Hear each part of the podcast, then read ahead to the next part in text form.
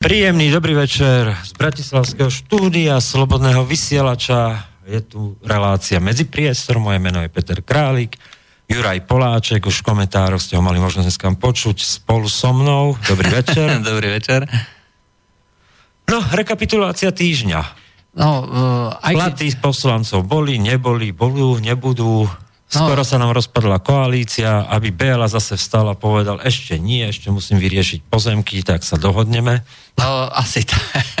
A teda platy sa nebudú hej. zvyšovať, možno sa zvýšia o jedno euro, hej, ale ostanú naďalej zmrazené. Ale treba rovno povedať, že je to uh, neústavné, aj pretože ústava by mala platiť pre každého. To znamená aj pre poslancov, aj pre, e, to je jedno. E, čiže pokiaľ tu máme nejaké, nejaké rozdelenie tej štátnej moci na nejakých súdcov, súdcovia majú v ruke rozhodnutie ústavného súdu, že zmrazovanie súdcov je neústavné, aj tak v podstate ktokoľvek, kto by napadol zmrazenie poslancov, a to je jedno, že či to bude poslanec, terajší bývalý, e, tak e, dostane. A môžeme čakať, že e, toto sa udeje.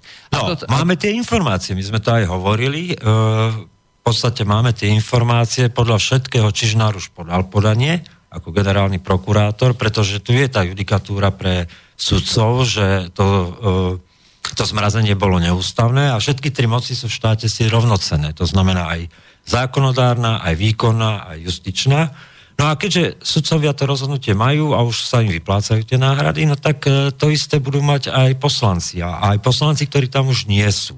Do troch mesiacov má byť údajne rozhodnuté. E, a to znamená tí, ktorí tak e, mohutne obhajovali vrátane aj súčasného, súčasného premiéra Fica, tak jednoducho je to niečo, čo neviem, akým spôsobom obhajiť. Nedá sa to obhajiť. Nedá sa to obhajiť, ale zase dá sa to dobre predať, hej, pretože uh, on môže vždycky povedať, hej, že však e, ja ako sociálny premiér som bol proti tomu, aby sa vyplácali tieto, uh, tieto uh, odmeny, ale bohužiaľ takto právo nefunguje. Hej, nikdy to nefungovalo. A možno ani o to nešlo, vieš, že vlastne pozri si, kedy vrcholila tá kauza, to sú posledných 5 dní mediálne, no. a podľa mňa tým chceli prekryť niečo iné. A to je ten debakel. Je to možné, no. ale zase na druhej strane, v komentároch ja som sa tomu vôbec nevenoval, lebo som sa v podstate tešil, že si to pekne rozoberieme tu. Takto, dôležité je, že ten debakel, prvý debakel a skutočný debakel bol pri tej liekovej agentúre. Ja som presvedčený, že nejaké zákulisné sluby určite padli, hej, čo sa týka liekovej agentúry. Či to či boli myslené vážne, alebo nie, hej, tak uh, som presvedčený, že uh, cítil uh, Fico nejakú šancu. A um, tá šanca bola asi v tom, že idem do jadra a teraz uh, dostanem za to nejakú, nejaký cukrík a ten predám vlastne na tej vnútropolitickej pôde. Uh, kandidatúra Kažimíra, aj, e, to sme nepovedali, ale e, Kažimír, e, súčasný minister financí, kandidoval za šéfa Euroskupiny. To znamená za šéfa skupiny ministrov financí, úplne nečakane, hej, nikto nevedel prečo, hej, pretože dohody už boli dávno urobené, hej, všet, všetci boli dohodnutí, že bude zvolený súčasný portugalský minister financí. Dokonca bola dohoda, že musí to byť socialista, pretože všetky tieto výkonné a, a závažné funkcie ovládajú uh, z ľudovej, jak sa to volá, ľudová frakcia, teda uh, CDU, uh, ako je... Ľudovci a konzervatívci, hej? Tak. No, a, na, Európska ľudová strana, tak. Na európskej, na európskej úrovni tých socialistických strán jednoducho došlo k dohode. Ideme podporiť a zvoliť práve tohto portugalského ministra financí. A Robert Fico urobil úplne nečakaný ťah, že tam vlastne nechal kandidovať práve Kažimíra. A, a on jasne povedal, že toto je vlastne ukázanie toho, že európske, východoeurópske krajiny, tie nové východoeurópske krajiny, že nemajú adekvátne zastúpenie. To znamená, že nedošlo k zvoleniu ani tej liekovej agentúry, ani bankovej agentúry, kde kandidovala Praha. Hej, takže ja som presvedčený, že uh, nejaké, určite nejaké sluby... Uh, no, na to ja ti odpoviem. Uh, dneska som celý deň vlastne si prezeral politiko.eu, lebo sú dve tie politika, je európske a potom je to americké. To politiko európske je v princípe, uh, v princípe troška nezávislejší euroaktív, ale sú to insidery, sú lepšie prepracovaní, sú insidery v tom, v tom Bruseli a Štrásburgu a tam bolo práve, že v auguste už písali, že je dohoda na liekovej agentúre a to sme hovorili, že, že tam bol barter medzi južnými krajinami. E, vôbec sa so Slovenskom ani nerátalo, nepočítalo s no, tou kandidatúrou. to bol tom... domáci politický marketing e, Roberta Fica, preto ho nechal aj opusteného, toho tam uh, Druckera, keď obhajoval tú kandidatúru. A podľa mňa aj zaviedol toho Druckera s tým, že, že vlastne akože ide kandidovať, že to majú predjednané a vlastne mal tam ísť s ním Korčok, ten tam ani nešiel.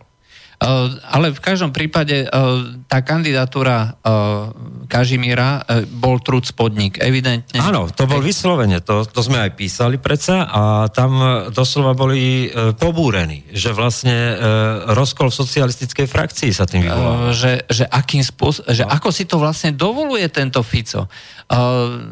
Mňa osobne napadla jedna taká akože úplná sprostosť, neviem vôbec, že či je to reálne, ale ak Robert Fico vlastne nedostal od Európskej únie žiaden cukrík za to, že bol taký poslušný, za to, že robil všetko tak, ako žiadali a nie je vôbec žiadna šanca, že by vedel predať tú svoju politiku na tej domácej scéne, jednoducho otočí.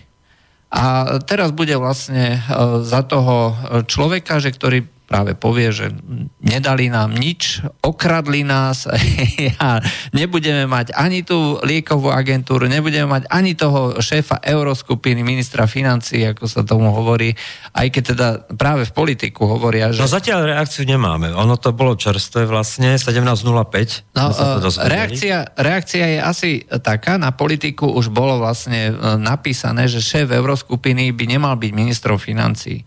Mal byť, byť vlastne len poverený vytvorený ako nie minister financí nejakej krajiny, ale špeciálne určený prezident celej tej euroskupiny, čiže tých ministrov financí, ktorý by na pôde E, Európskej komisie prezentoval už zjednotené návrhy týchto ministrov financí a naopak by prenášal na e, nejaké uh, nariadenia alebo návrhy komisie na tú európsku úroveň, čiže taký styčný dôstojný. No to si povieme aj v druhej časti, pretože v stredu predstaví vlastne Juncker celú reformu eurozóny tentokrát a práve tam sa počíta so šéfom euroskupiny ako podpredsedom nejakej európskej vlády a zároveň aj prezidentom toho Európskeho menového fondu. Čiže by kumuloval tieto tri veci.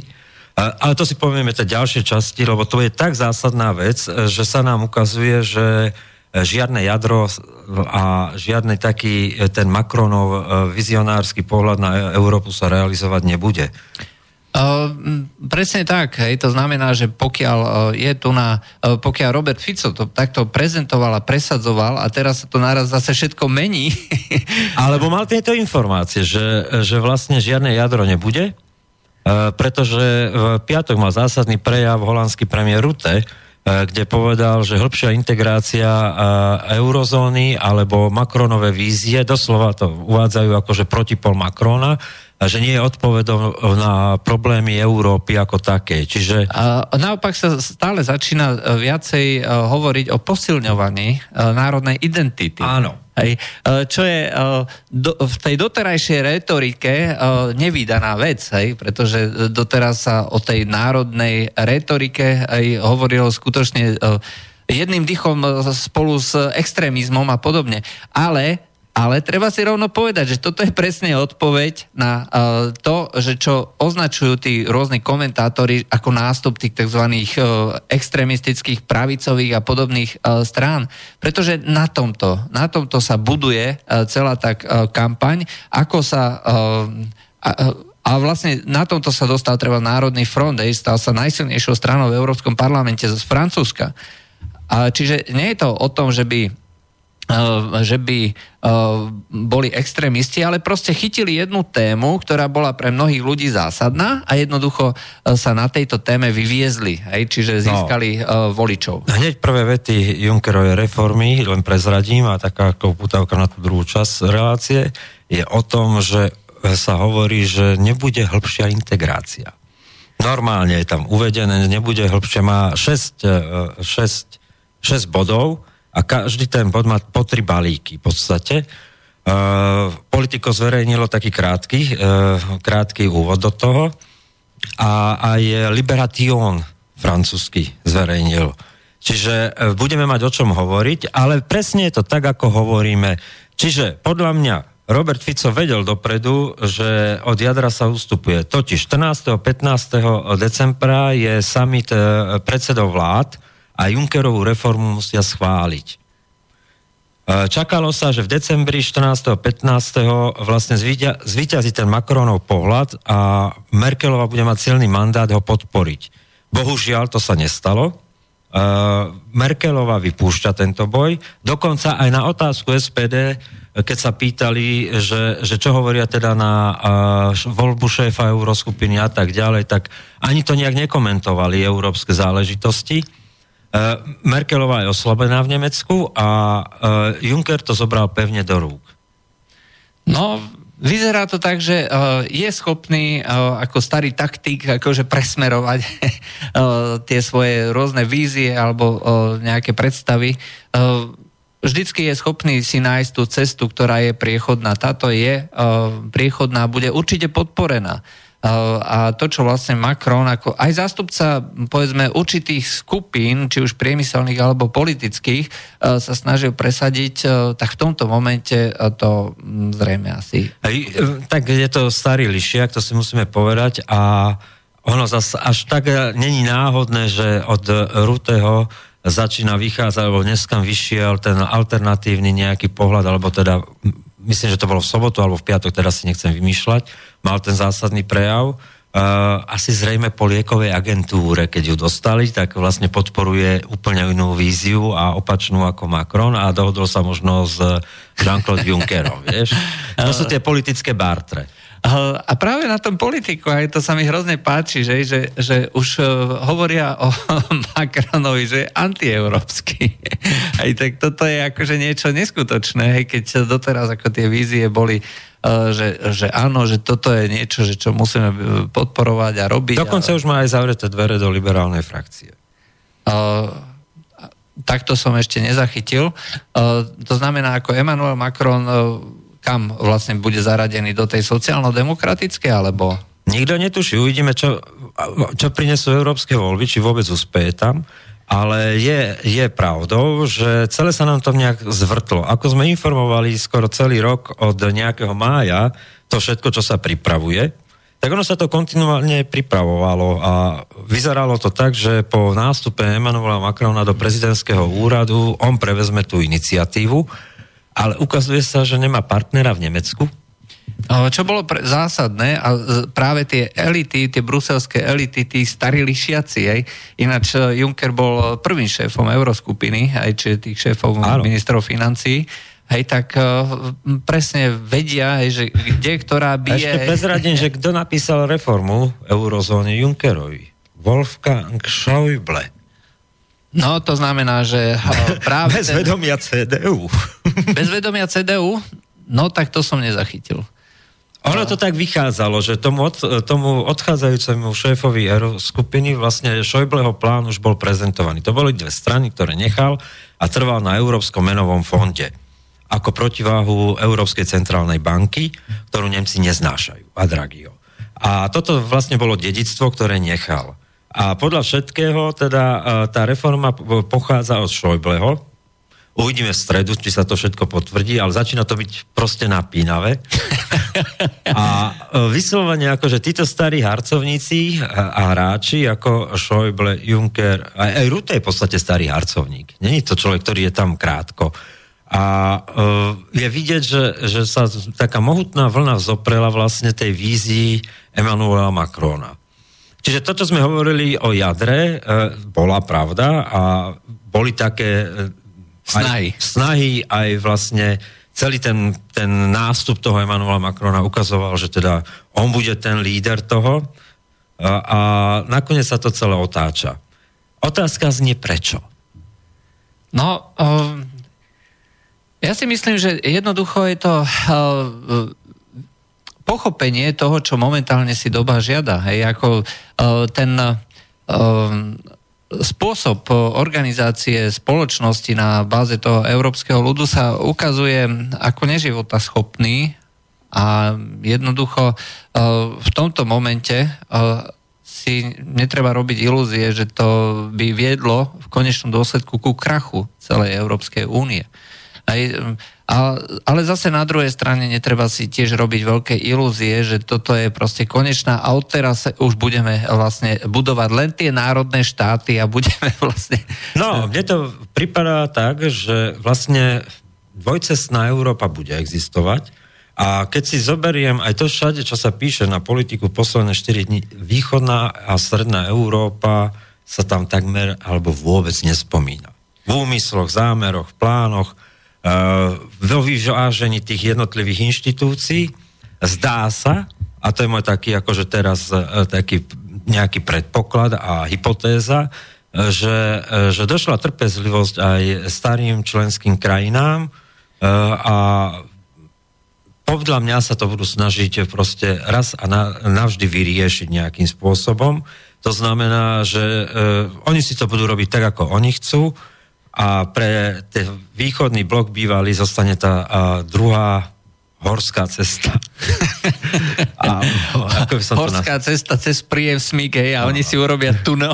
a oni si urobia diálnicu. oni si urobia diálnicu. A, a bohužiaľ, ako tu nás sa ukazuje, že tá európska myšlienka, alebo teda tá to, čo sa hovorilo, že európska solidarita a tak ďalej. To boli vždycky len také pekné rečičky, e, ako propagandistické rečičky. Konec koncov na tých e, agentúrach, liekovej agentúre a tak ďalej, tu sa je úplne jasne ukázalo, že nič také nehrozí. Čokoľvek, čo má nejaký zmysel, čokoľvek, čo má nejakú cenu, e, nakoniec aj tak pôjde vždycky na A treba si uvedomiť jedno, že, že to je ešte taká spojená nádoba s Brexitom, lebo po odchode Veľkej Británie, a dneska to zase vieme, však dneska sa jednalo aj o dohode o Brexite a žiadna dohoda nebude, opäť, a opäť sa nedohodli. Čiže ani nejaké finančné vyrovnanie a ani otázka toho, či vôbec budúci rok prídu nejaké ešte peniaze, alebo neprídu, alebo ako to bude vyzerať. Proste sú si vedomí títo uh, starí harcovníci, že peňazí bude menej. Uh, musia počítať s variantou, že Británia sa zašprajcuje, lebo sa šprajcuje Uh, to je tá povestná otázka, čo bolo skôr, vajcia alebo sliepka, čiže či najprv uzavrieme dohody o voľnom o obchode a tak ďalej a potom vyriešime Brexit, alebo najprv vyriešime Brexit a potom uzavrieme dohody. a vyzerá to tak, že vlastne sú si vedomí, že, že Británia bol čistý placa, jeden z najväčších, ak nie najväčší. No, uh, bol čistý placa celú dobu. Hej, to znamená, nikdy uh, nedostával menej.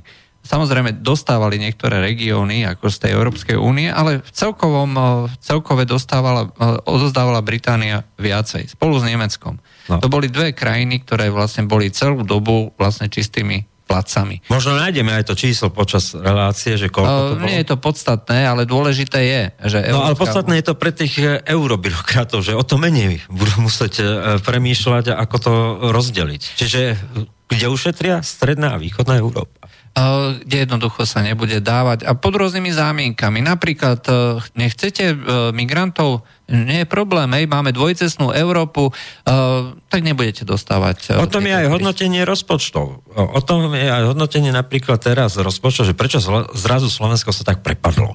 Lebo doteraz, treba tiež pripomenúť, Slovensko bolo vždycky tým tzv. premiantom. Hej? To znamená, že vždycky bol hej, rozpočet vzorom solidnosti, konzervatívnosti, hej, udržateľnosti a tak ďalej a tak ďalej naraz uh, prepadol do, do tej skupiny aj pochybných rozpočtov, hej, o ktorých uh, nevieme teda, že či budú realizovateľné a že je tam... No, druhej skupiny. Tak druhej povedzme. skupiny, hej. hej. No a z druhej skupiny nám prepadli do tretej Bulharsko a Rumúnsko, ktoré usilujú o euro, hej. Čiže e, z toho nám vyplýva, že, že vlastne je to signál vytesňovania strednej a východnej Európy. Slovensko tam nemalo čo skončiť tej druhej skupine, pretože rozpočet, ktorý predkladá Kažimír, e, je absolútne v súlade s maastrichtskými kritériami a je úplne akože keby som to mal porovnať, tak e, napríklad Macron nenaplnil svoje vízie a tento rok nenaplní tie čísla, ktoré chcel. Aj to je jeden z dôvodov, prečo sa jeho pozícia totálne oslabila. No ale e, nakoniec, to, e, nakoniec e, to bude viesť tomu, že e, tieto východoeurópske krajiny hej, budú spoločne v jednej skupine a či chceme alebo nechceme, e, tá V4 nakoniec bude ako... Donútená bude spolupracovať. Bude donútená spolupracovať tými vonkajšími okolnostiami, ani nie kvôli tomu, že by boli tie záujmy jednoducho spoločné, ale proste ten vonkajší tlak nás e, hodí do spoločného košiara, či chceme alebo nechceme. A e, toto je uh, niečo, ale na čo môže skutočne zakapať uh, aj vnútorná politika, napríklad to progresívne Slovensko, ktoré momentálne ide uh, uh, sa tu natvoriť a ide s tou víziou spoločného európskeho domu, že chceme participovať, aj chceme byť partnerom, aj chceme byť otvorení Európe a tak ďalej. No buďte otvorení Európe, ktorá sa na vás prepačením vykašľala. No uh, veď, ale toto to, to ide, že, že napríklad existujú na Slovensku politické strany, ktoré dali svojim poslancom podpísať, že nebudú spochybňovať, kritizovať alebo iným spôsobom uh, uh, dehonestovať naše členstvo v Európskej únii a NATO. To je ten, ten uh, alias uh, Gauliderová zmenka, by som to tak nazval, alebo Biankošek, uh, poslancov Olano, ktorí to podpísali. A ja som čakal, že či to povieš alebo nepovieš. No? A povedal si to. No tak však musíme povedať, keď chceme kompletné informácie dávať. uh, to isté, uh, Beblavý predsa vyzýval opozíciu uh, so svojou teraz novou stranou, spolu sme občianská demokracia, tak e, aby prijala vyhlásenie, že nebudú, že Európsku úniu nebudú vťahovať do vnútropolitického boja. Čiže tu je x strán, ktoré e, sa dobrovoľne zdávajú akejkoľvek nejakej výpovede smerom k Európskej únii. No a tým sa to rozsype. No a, bude sa znova čakať aj, že kedy znova, e, tak ako teraz e, tie európske krajiny e, chcú vlastne znova uh, zobrať, uh, zobrať tie karty uh, z rúk týchto jednotlivých strán, ktoré na báze toho populizmu a obhajoby národných záujmov sa dostali do popredia. Uh, aj tu sa bude čakať na niekoho, koho to prvýkrát napadne a ktorý to reálne začne robiť neformálne, hej, pretože formálne tu na je x strán, ktoré uh, sa búchajú do prs, hej, že sme slovenský národný, ale v skutočnosti uh, za misu Šošovice predajú kohokoľvek, alebo čokoľvek. Uh, ale ako náhle tu skutočne uh, dôjde k pochopeniu toho, čo sa tu deje, tak tu je obrovský priestor. Aj konzervatívna alebo liberálna, to je jedno aká strana, ale pokiaľ to skutočne začne no, robiť... otvára sa priestor pre formulovanie akejsi novej zahranično-politickej doktríny Slovenska ktorá ale bude mať uh, veľmi drastický a dramatický prenos aj dovnútra. Pretože ako náhle, uh, a to sme hovorili vlastne v komentároch, E, ako náhle e, sa tu na niekto začne zaoberať e, pozíciou Slovenska vo svete, tak to potom formuluje aj záujmy treba z NATO. A pokiaľ sme v NATO a chceme byť, chceme obhajovať slovenský záujem, tak nebudeme robiť veci, ktoré slúžia záujmom treba z Ameriky alebo niekoho iného. Ale budeme robiť a nakupovať alebo budovať armádu takým spôsobom, aby to pomáhalo Slovensku.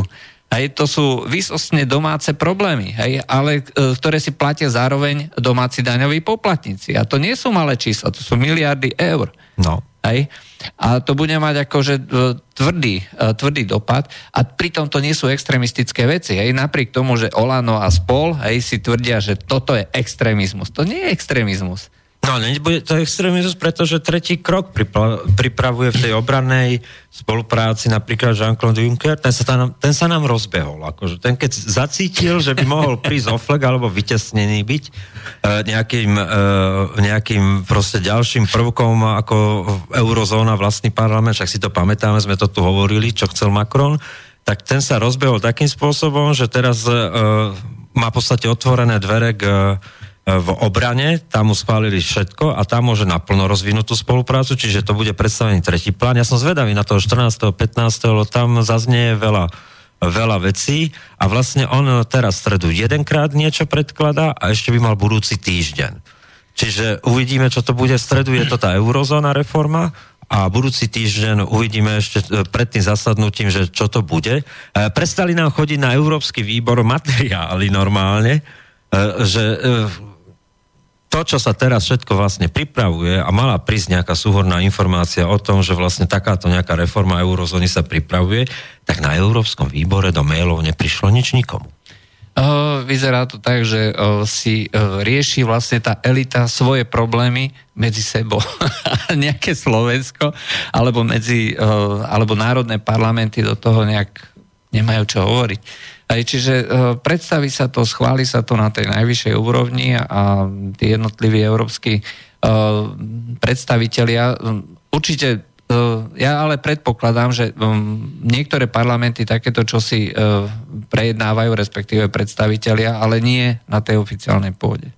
Aj to znamená zákulisy. Ak hovoríme o spolupráci Rúteho, alebo respektíve o postavení Rúteho, ktorý sa vyhraňuje voči Macronovi, ťažko predpokladať, že to ho napadlo len tak zo dňa na deň.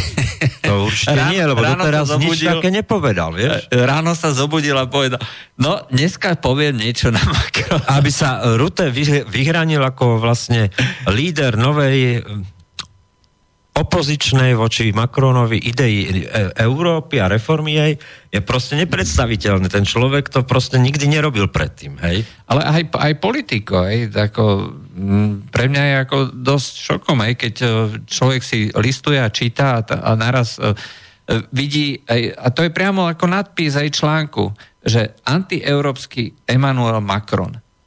Vie si niekto predstaviť toto napísané na uh, takomto portáli uh, pred mesiacom alebo dvoma mesiacmi. Pred troma týždňami. Hej. No to je absolútne nepredstaviteľné. Tu dochádza uh, skutočne ako... Veď ho na rukách nosili, keď potom Akropolov stál a držal európsku zástavu. Jak nový, nový zjednotiteľ helenský princíp zavádzal, otvorená demokratická súťaž a neviem čo, všetci boli z toho nadšení, aj politiko. Hej? A, áno. Ale to je ešte zaujímavé, že Euroaktiv ako keby stratil dých, to je ten konkurenčný portál, a ešte EU Observer, a vôbec akože, oni boli eurooptimisti vždy a teraz ako keby boli, predýchávali, čo sa vlastne deje. a tak uvidíme, nejaká propaganda určite uh, príde. A tam... Ja ale dokonca si myslím, že Fico prišiel napríklad s tým, že predčasné voľby, čiže to spojenie dôvery. A mne, e, mne to prišlo tak, že keď to dneska tak hodnotím, E, po dnešku, ne, nebola to marná myšlienka, lebo to nevysvetlí. Ono tie informácie preniknú. Otázka možno troch, štyroch dní, keď uh, tí novinári z tých uh, hlavných uh, vláde nie naklonených denníkov proste pôjdu potom, alebo to udrbu niekomu z Facebooku, ako sa to stalo, a budú to vydávať za svoj, za svoj názor. No ale každopádne, e, každopádne proste to bude mať dopad na preferencie Smeru, pretože po dnešku je jasné, že Fico e, v Európe neznamená absolútne nič. Je to posledná onúca. Uh, áno. Uh, a vlastne aj tie uh, ďalšie uh, kroky, ktoré budú v tomto volebnom období viesť, aj, tak už budú len ako čistenie zásoviek, hej, že jednoducho pokiaľ sa nevymyslí niečo, pokiaľ sa zase nezmení ako prudko stratégia, Robert Fico sa zase e, ne, e, nezjaví ako vták Fénix. Aj ja tak... si len predstavujem, že čo robia na tých ministerstvách po tom slovenskom nemeckom, nemeckom memorande, vieš, keď na druhej strane je kapitán Nemo. telefonujú, telefonujú, nikto nezdvíha, čo máme robiť, žiadna subkoordinácia nie je. No, dokonca ani z Moskvy nič neprišlo no. a, a pritom sme tak veľmi chceli, aby, aby niečo... Aj, ako tej Moskve všetci sa ináč vyhranili, neviem, či si postrehol, že to bolo akože úplne hrozné, ale v skutočnosti si myslím, že to nebolo zlé. Hej? Teraz o čom hovoríš? O Dankovi. O Dankovi? Ja to považujem za, keď si odmyslím tie reči o slovanskej zájomnosti, aj, že ktoré sú povedzme tým štandardným folklórom aj v tomto kontexte. Chcel ukradnúť pol percenta kotlebov. Aj, ale, ale nebolo to márne, pretože uh, svojím spôsobom uh, Rusko je partner, ktorý nemá žiadne nejaké uh, zásadné úmysly, negatívne úmysly uh, ovplyvňovať túto situáciu. K tomu sa možno ešte dostaneme aj čo sa týka amerických Ja myslím, volie. že Danko bol sám prekvapený, že mu vôbec umožnili vystúpiť v tom parlamente počas no. tej návštevy. No, iste. A, a že dostal možnosť tam uh, povedať uh, niečo. Uh, Rusi si ale pamätajú gesta, hej? E, na rozdiel teda od západných krajín.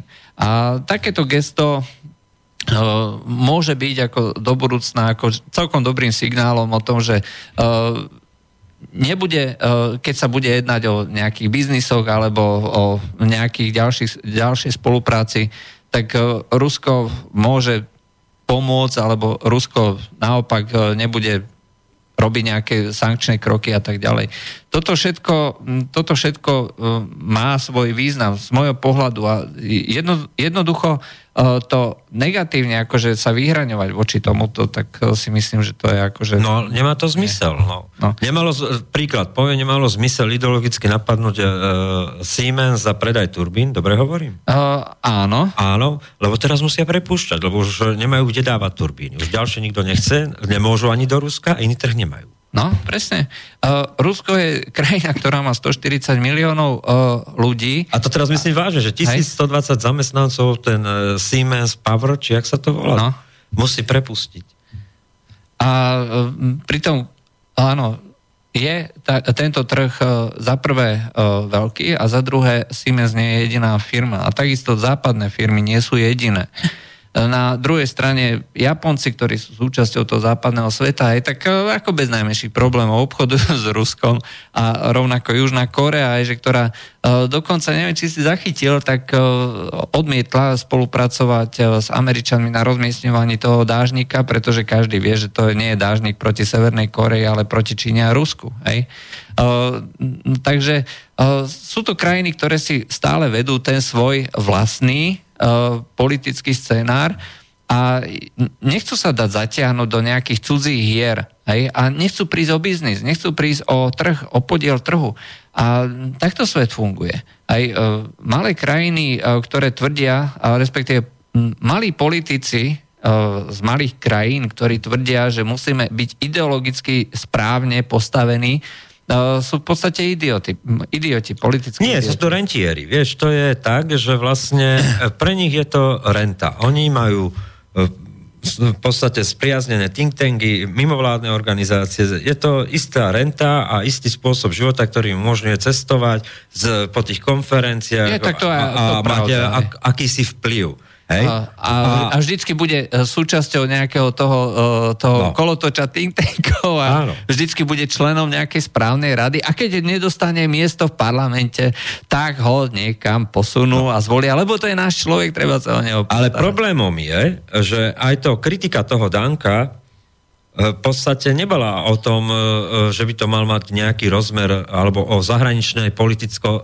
zahranično-politické orientácii Slovenska problémom Slovenska je, že my aj zahraničné témy, a to v veľkých úvezokách, alebo zahraničné nejaké politiky s dosahom na našich susedov, proste vzťahujeme do vnútropolitického boja a, a spôsobom takým, že vlastne je to ešte aj osobné, že zdehonestujeme tie kroky, ktoré urobí nejaký proste činiteľ. Lajčáka skritizujeme za to, že skritizoval obidvoch. Kisku v podstate vyzdvihneme, lebo mal prejav, ale v podstate úplne, e, úplne nezmyselný. Ináč, na, na to Kisku, akože e, ľudia boli šokovaní, hej, že v parlamente, kde každý národný predstaviteľ hovorí vlastnou rečou, lebo to je oficiálna rokovacia reč. Akože ja sme parlamentu. počuli Hviezdoslava v angličtine. Asi tak.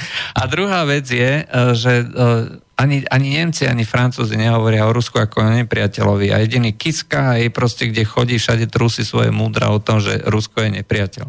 Uh, takto sa politika nerobí. V čase, keď sa chce Európa uh, nejakým spôsobom vyhrániť, cítiať slabú chvíľku vlastne USA, tak proste príde s absolútne protichodným príhovorom od uh, a ešte Bátoru, si... Bátoru, ktorý mu to napíše. Bátora. Som, Butora. Bu, Bátora. Butora. Nie, ten poradca mladý ja, áno. obsekuje Bátora. Ja, áno, hej. Te, te ten mu to napísal. No, ale... Butora už nepíše. Uh, už len monitoruje a dozoruje. No. uh, ale uh, treba si tiež povedať, že toto je Globsec, je, to je proste NATOvská organizácia, aj platená zo zdrojov NATO, aj, takže to uh, obhajovať uh, ústami najvyššieho slovenského predstaviteľa americký štátny záujem, tak je proste nonsens.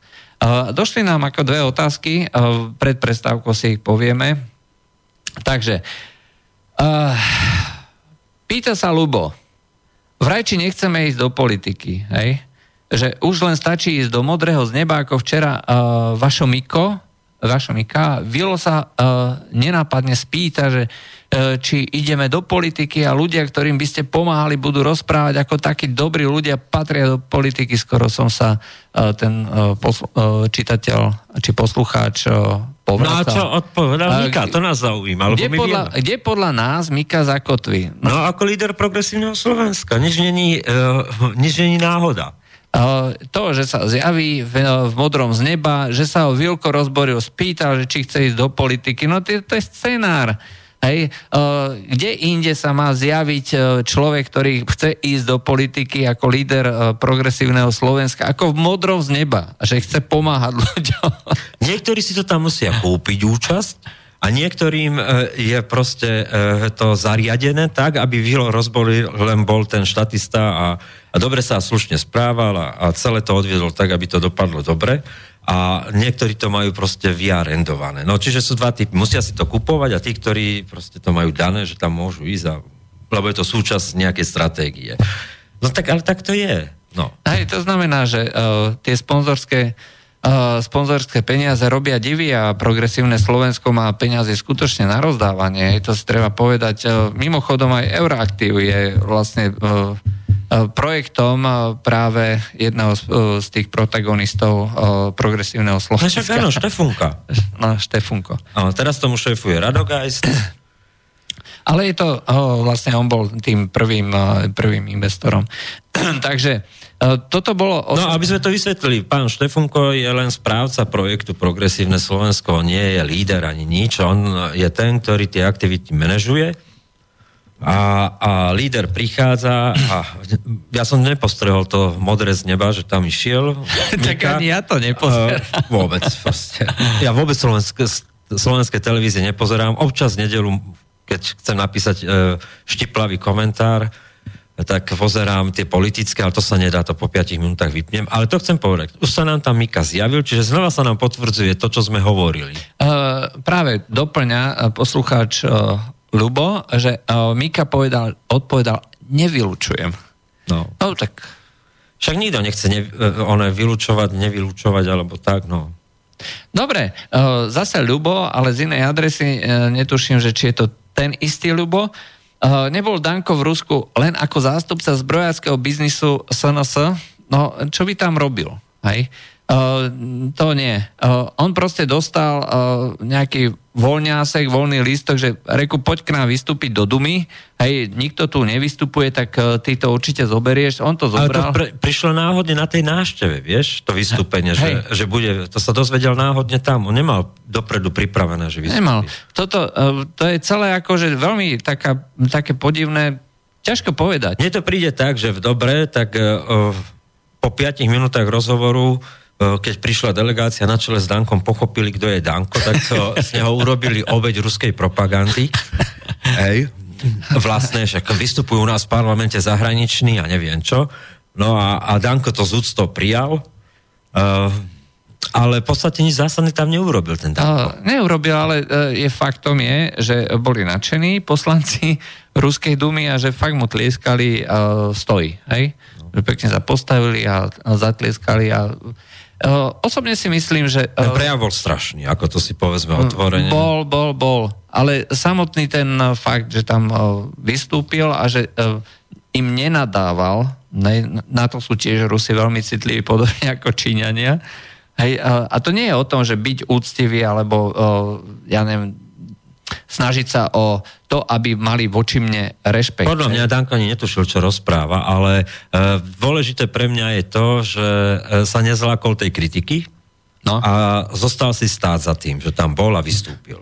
A ja, ja zase si uh, stojím za tým, že pre Slovensko to bude do budúcna, uh, no, ak nie to neutrálne, tak, min, tak uh, skôr pozitívny efekt to bude mať vo vzťahu k Rusku.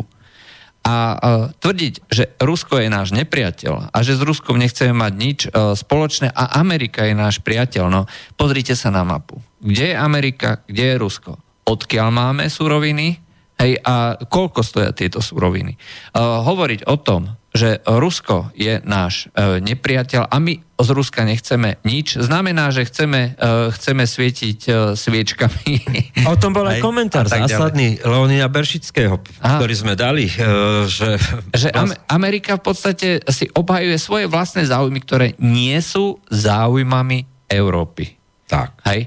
A to je hrozne dôležité. A to hovorí Leonid Beršický na Bloombergu. Aj komentátor, dvorný komentátor Bloombergu, ktorého dokonca zo párkrát uviedli aj na tých uh, posvetných stránkach denníka N alebo denníka SME. No, od istej chvíle už nie. už nie. Už hovoríš karedé slova o tom, že Amerika nie je najsam lepšia a nie je náš najlepší priateľ. Takže dáme si teraz pesničku, pesničku a budeme pokračovať. Budeme pokračovať. Working all day and the sun don't shine trying to get by. And I'm just killing time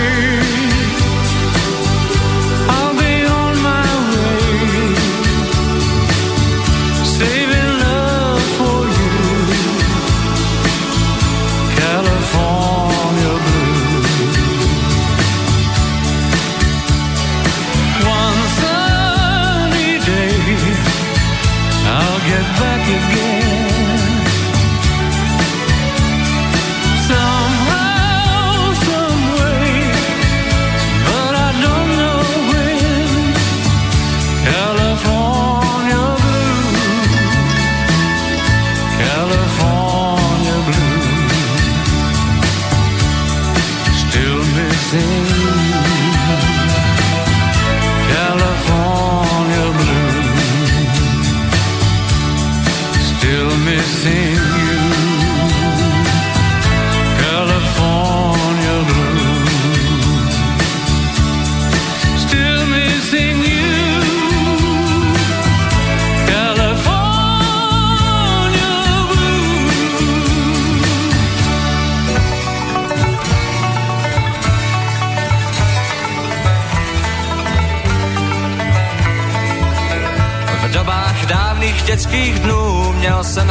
spoustě velkých snů, všechny byly člověčí a jeden z nich byl největší. Ten mi dodnes zůstává snad proto, že jsme na něj dva. Já a můj nákladák, čtyři páry kolejnic, na nich vláček jako nic, protože je elektrický, jezdí dál tak jako vždycky, nikdy nezůstane stát, já si dál s ním chodím hrát. Já a můj nákladák, jak to každý správný otec ví, záviděli kluci v sousedství. I když dnes už nemám tátu nákladák, dál zůstává tu, jezdím na něm zpátky do dětství. Kouzlo Vánoc, bílý sníh, půva příší bukovských, velký stromek zelený a pod ním vláček na zemi, tak v mé duši zůstává dětský svět a v něm my dva. Já často napadá, že je život záhada. Starý děda nebo vnuk, snad v každém žije malý kluk. Co bych ze života měl, kdybych hrát si neuměl? Já a můj nákladák, nevadí, co řeknou v sousedství. Vím, co každý správný otec ví. Dál mě láká kouzlo hraček, proto mám svůj nákladáček, jezdím na něm zpátky do dětství.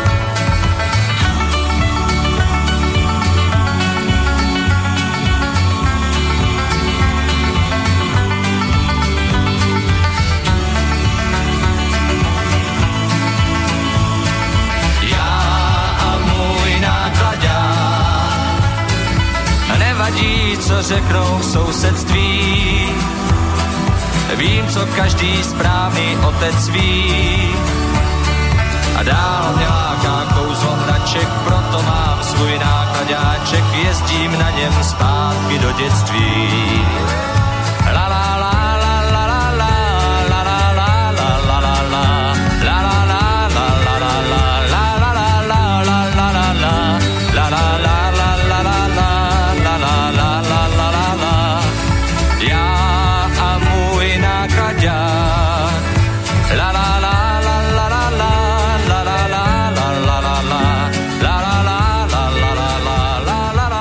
sme tu opäť po pesničke, ale predsa len, lebo sme sa tak zredukovali tej e, rekapitulácii týždňa na, na vlastne to, čo sa chystá v Európskej únii, eurozónu a tak ďalej. No, čo sa dialo v slovenskom parlamente okrem zvyšovania platov? Uh, ja som to ani nepostrehol uh, nejak výrazne. Uh, viem, že boli prieskumy, že Smer je stále prvý. Saska Ale klesa nám. No. klesa, ale Saska napríklad tiež klesa. Uh, čo je celkom zaujímavé, uh, stále ako čakám na progresívne Slovensko, kedy sa objaví. No ale stopa na KDA si videl 7%. No, áno, áno, áno. Ja tomu nerozumiem. Uh, no tak uh, je tu stále akože tá požiadavka po tej konzervatívnej uh, politike. Uh, vyzerá to tak, že Kotlebovci v tomto momente asi nie sú pre časť tých voličov riešením a tí, ktorí vlastne odišli ku LSNS, sa teraz nejakých dôvodov znova vracajú ku KDH a ešte najviac, keď vidia aj preferencie. Lebo uh, tam vlastne bol ten uh, uh, veľký, veľký úbytok, a to sme aj hovorili, hej, že veľká časť tých uh, ľudí, ktorí, uh, ktorým proste vadila tá fádna politika, aj presadzovanie uh, alebo slabá obhajoba tých uh, konzervatívnych uh, povedzme názorov, tak uh, jednoducho išli tam, že kde to videli, uh, že to má nejakú budúcnosť. Ale zase na druhej strane, pokiaľ e, volič chce niečo presadiť, tak to musí presadiť spôsobom uh, takým, uh, že uh, to jednoducho sa no, musí dať strane, že ktorá má nejakú, nejakú šancu niečo obhájiť.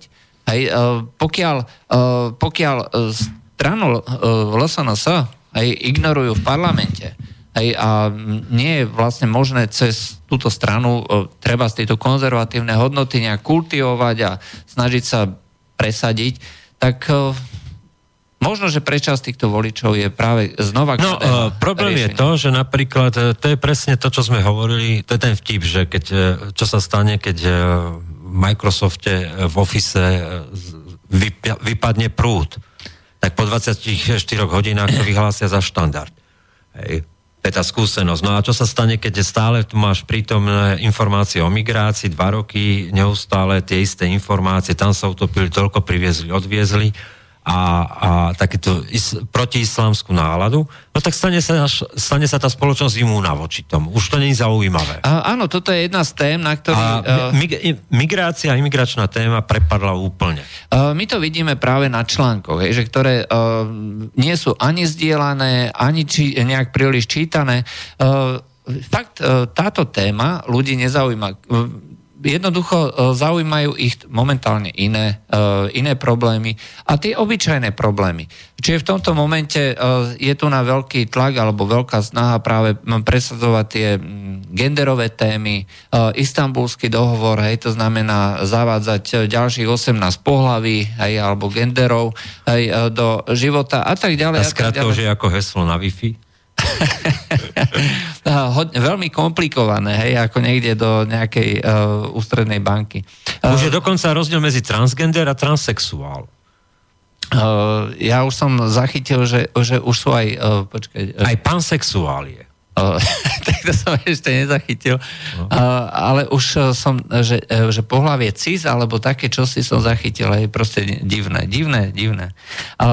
Zabudol som, zabudli sme povedať telefónne no. číslo 0957249963 a studio zavínať slobodný No ty si technik zároveň moderátor, ja len no. komentujem. No tak dobre, no tak 0950 ešte raz opakujeme 724963 no, ak máte potrebu sa niečo spýtať pýta, tak kľudne zavolajte. Alebo k niečomu vyjadriť. Alebo k niečomu vyjadriť. Je to živá kontaktná relácia, takže Uh, takže tak. Takže tak. Uh, ja som ešte chcel uh, jednu vetu, alebo pár viet k Amerike, respektíve Donaldovi Trumpovi, voči ktorému sa momentálne vedie akože tvrdá kampane, obvinujú z toho protiruského.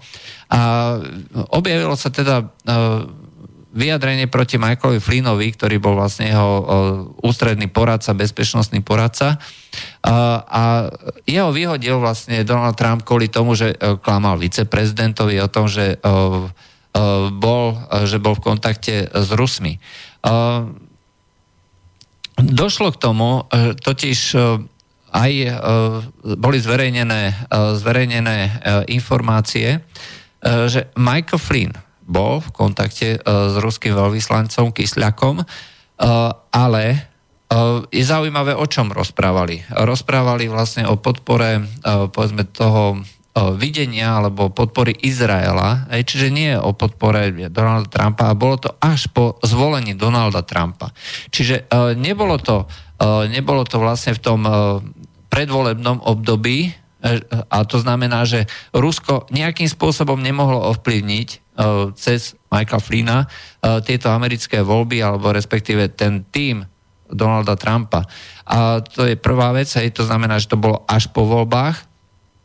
A druhá vec vlastne je eh, práve to, že mm, oni ho obvinujú v podstate za to, že sa snažil podporiť niektoré veci, ktoré vlastne americká politika štandardne podporuje. A ja som ešte videl aj tlačovú besedu, uh, teraz uh, neviem presne, ako sa volá krstným uh, menom, myslím Mike, uh, uh, proste hovorca Bieleho domu. Uh, no a uh, ten tvrdil, uh, to bolo pár dní, alebo ja neviem, dva týždne pred uh, ukončením toho mandátu Baracka Obamu, uh, že, že uh, či, na otázku, teda, že či je v poriadku, teda, že, že ten tým Donalda Trumpa, že e, komunikuje aj s inými e, mocnosťami, krajinami. Áno, že to je v úplnom poriadku, že to je súčasť toho prechodového obdobia, hej, nadvezovať kontakty, aby vlastne tá administratíva presne vedela, že čo má robiť, aby vedela stanoviska e, tých jednotlivých krajín aj, a, a aby nevkročila vlastne do tej, do tej hlbokej vody. Takže uh, celá tá kampaň, ktorá hovorila, že Rusko ovplyvňuje a uh, robí to vlastne tak, že komunikuje s Donaldom Trumpom a že uh, všetky tie aktivity, že sú nejak koordinované. A na, na tomto sa vlastne chceli vlastne tí demokrati a ľudia, ktorí nesúhlasia s Donaldom Trumpom, uh, živiť. Uh, vyzerá, že je postavené na, na vode a hovoria o tom priamo svedectva z FBI, priamo hovorca Bieleho domu. A to, že vlastne to naďalej pokračuje, tá kampaň ukazuje, že to vôbec nemá nič spoločné s nejakou, s nejakou spravodlivosťou alebo niečím, s niečím normálnym alebo že skutočne tu ide o nejaké, nejaké právo a spravodlivosť. Je to obyčajná kampaň, je to obyčajný hon. A ukazuje sa, že ani tá Amerika nie je taká dokonalá, ako ju tu nám opisujú. A ani, ani ten prezident, pokiaľ nemá k dispozícii páky, a respektíve tá druhá strana má k dispozícii páky na tie mocenské zložky, na ten deep state, hej, tak má toľko toľko e, moci, že dokáže manipulovať nakoniec aj tým prezidentom. Už v tomto momente by všetky tie obvinenia mali byť dávno zastavené a naopak Hillary Clinton mala byť dneska vyšetrovaná uh, tvrdým, nesmierne tvrdým spôsobom. Uh, to, čo vlastne uh, za, svoje, za svojho mandátu vlastne urobila. To, čo uh, cez Clinton Foundation uh, sa dialo akým uh, spôsobom vlastne bola korumpovaná tá politika, aj vlastne celá tá demokratická strana, je niečo, čo absolútne diskredituje kompletne celú americkú politiku a za to by mala píkať práve Hillary Clinton. Nepíka. Hej? Toto... Na druhej strane, ale uh, uh, daňová reforma prešla v Senáte. Uh, daňová reforma prešla, uh, zase demokrati to obvinujú, uh, respektíve tvrdia, že uh, je to uh, niečo, uh, čo uh, pomôže teda bohatým, aj, ale je to štandardný uh, prístup konzervatívcov, to znamená maximálne znižovať uh, dane, tak aby ľuďom ostalo čo najviac. Je zrejme, že e, pokiaľ tam e, nie je progresívne zdaňovanie a e, každý vlastne zaplatí nejaké, nejaké štandardné číslo a ešte naviac si to tí bohatí vedia nejako ošetriť, tak zaplatia málo. Ale ja by som na toto pripomenul jednu vec, ktorú raz som už niekde v nejakej relácii Slobodného vysielača spomenul, že svojho času ešte začiatkom 20. storočia sociálna demokracia obhajovala znižovanie, eh, znižovanie daní.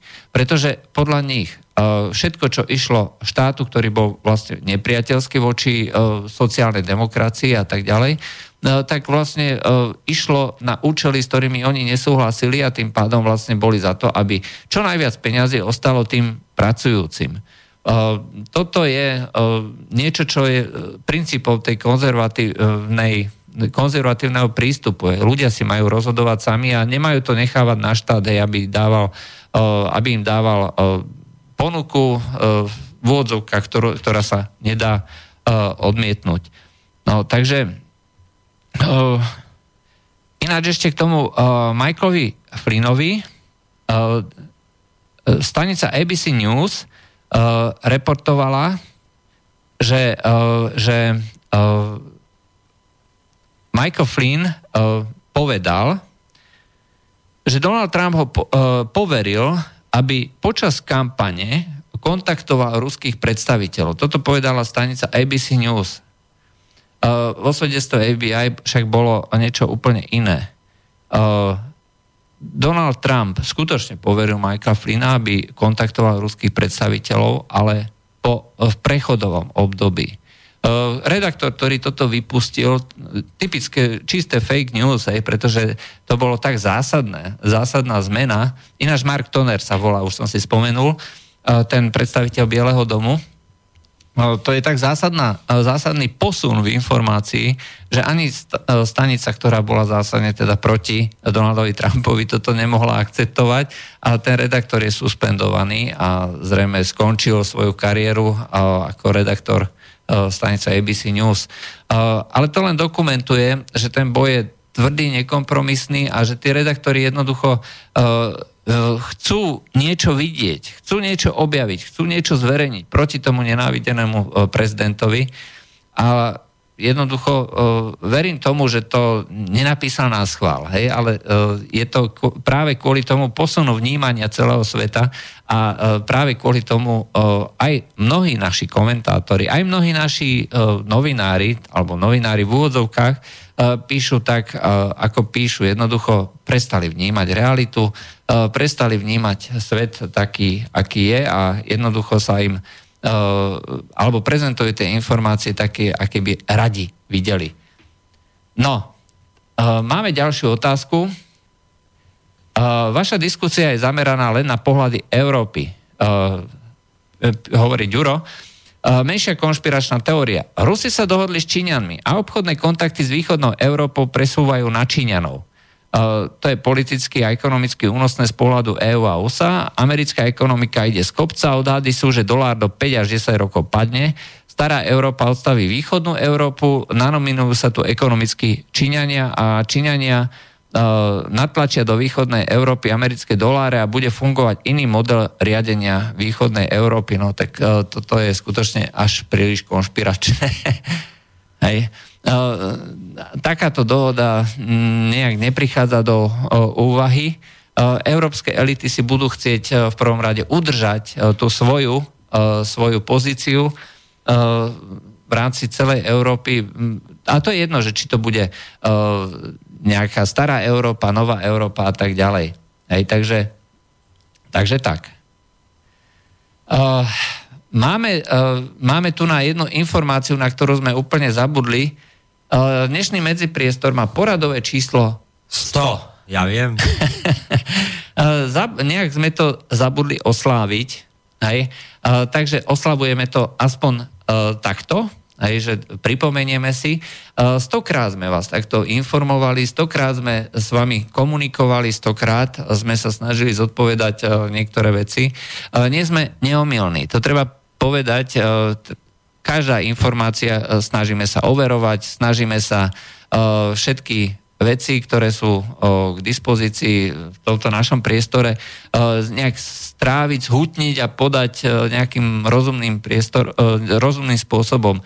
Nie vždy sa nám to podarí, uh, niekedy sa tá situácia prudko zmení, aj to, čo sme hovorili pred uh, pár mesiacmi, alebo sa už neplatí. Ale my sme tí, ktorí aspoň to priznajú, tak ako teraz nebudeme hovoriť o tom, že uh, sa deje niečo iné v Európe, len aby sme boli v súlade s tým, čo sme tvrdili pre mesiacom. akože. S nejakým oficiálnym svetonázorom. No tak čo už narobíte? Uh, svet je uh, mimoriadne premenlivý a dynamický a mňa v tejto situácii napadla jedna úžasná myšlienka. Hovoriť, že s niekým, a teraz to je jedno s kým, s Čínou, s Ruskom, s Amerikou, s Bruselom alebo s Prahou na väčšie časy je jednoducho nezmysel. V tomto dynamickom svete, kde sa všetko prudko mení, nemôžete jednoducho hovoriť s niekým na väčšie časy. Treba si obhajovať e, to svoje, ten svoj národný záujem a mm, to, čo vlastne hovorili, e, hovoril vlastne ten e, bývalý ministerský predseda Veľkej Británie, ešte začiat kráľovnej Viktórie, že Veľká Británia nemá trvalých nepriateľov ani väčšných spojencov záujmy Británie sú trvalé a väčšné. A našou povinnosťou je tieto záujmy nasledovať. Platí to uh, rovnako aj pre Slovensko. Nijako sa to nelíši. A hovoriť o tom, že uh, niečo je trvalé a väčšné a že proste všetky hodnoty budú trvalé a väčšné, uh, nič také neplatí. Uh, žijeme v nejakom, uh, nejakom priestore a v nejakom čase a všetko sa mení. Prudko sa mení. A Jediné, čo vlastne ostáva, je vlastne to, tá sna, naša snaha e, posunúť ten odkaz, či už ten kultúrny, alebo ten genetický, uh, o kúsok ďalej, hej, našej nasledujúcej uh, generácii, ľuďom okolo nás. A nie je to nejaká Európa, je nejaká abstraktná Európa, európsky ľud. Uh, je to blízka rodina, je to spoločenstvo ľudí hovoriacich jedným jazykom, uh, majúcich tú istú kultúru. A máme snahu, alebo máme snahu vlastne e, zachovať túto kultúru a toto spoločenstvo trošinka ďalej, aj posunúť to e, ďalej.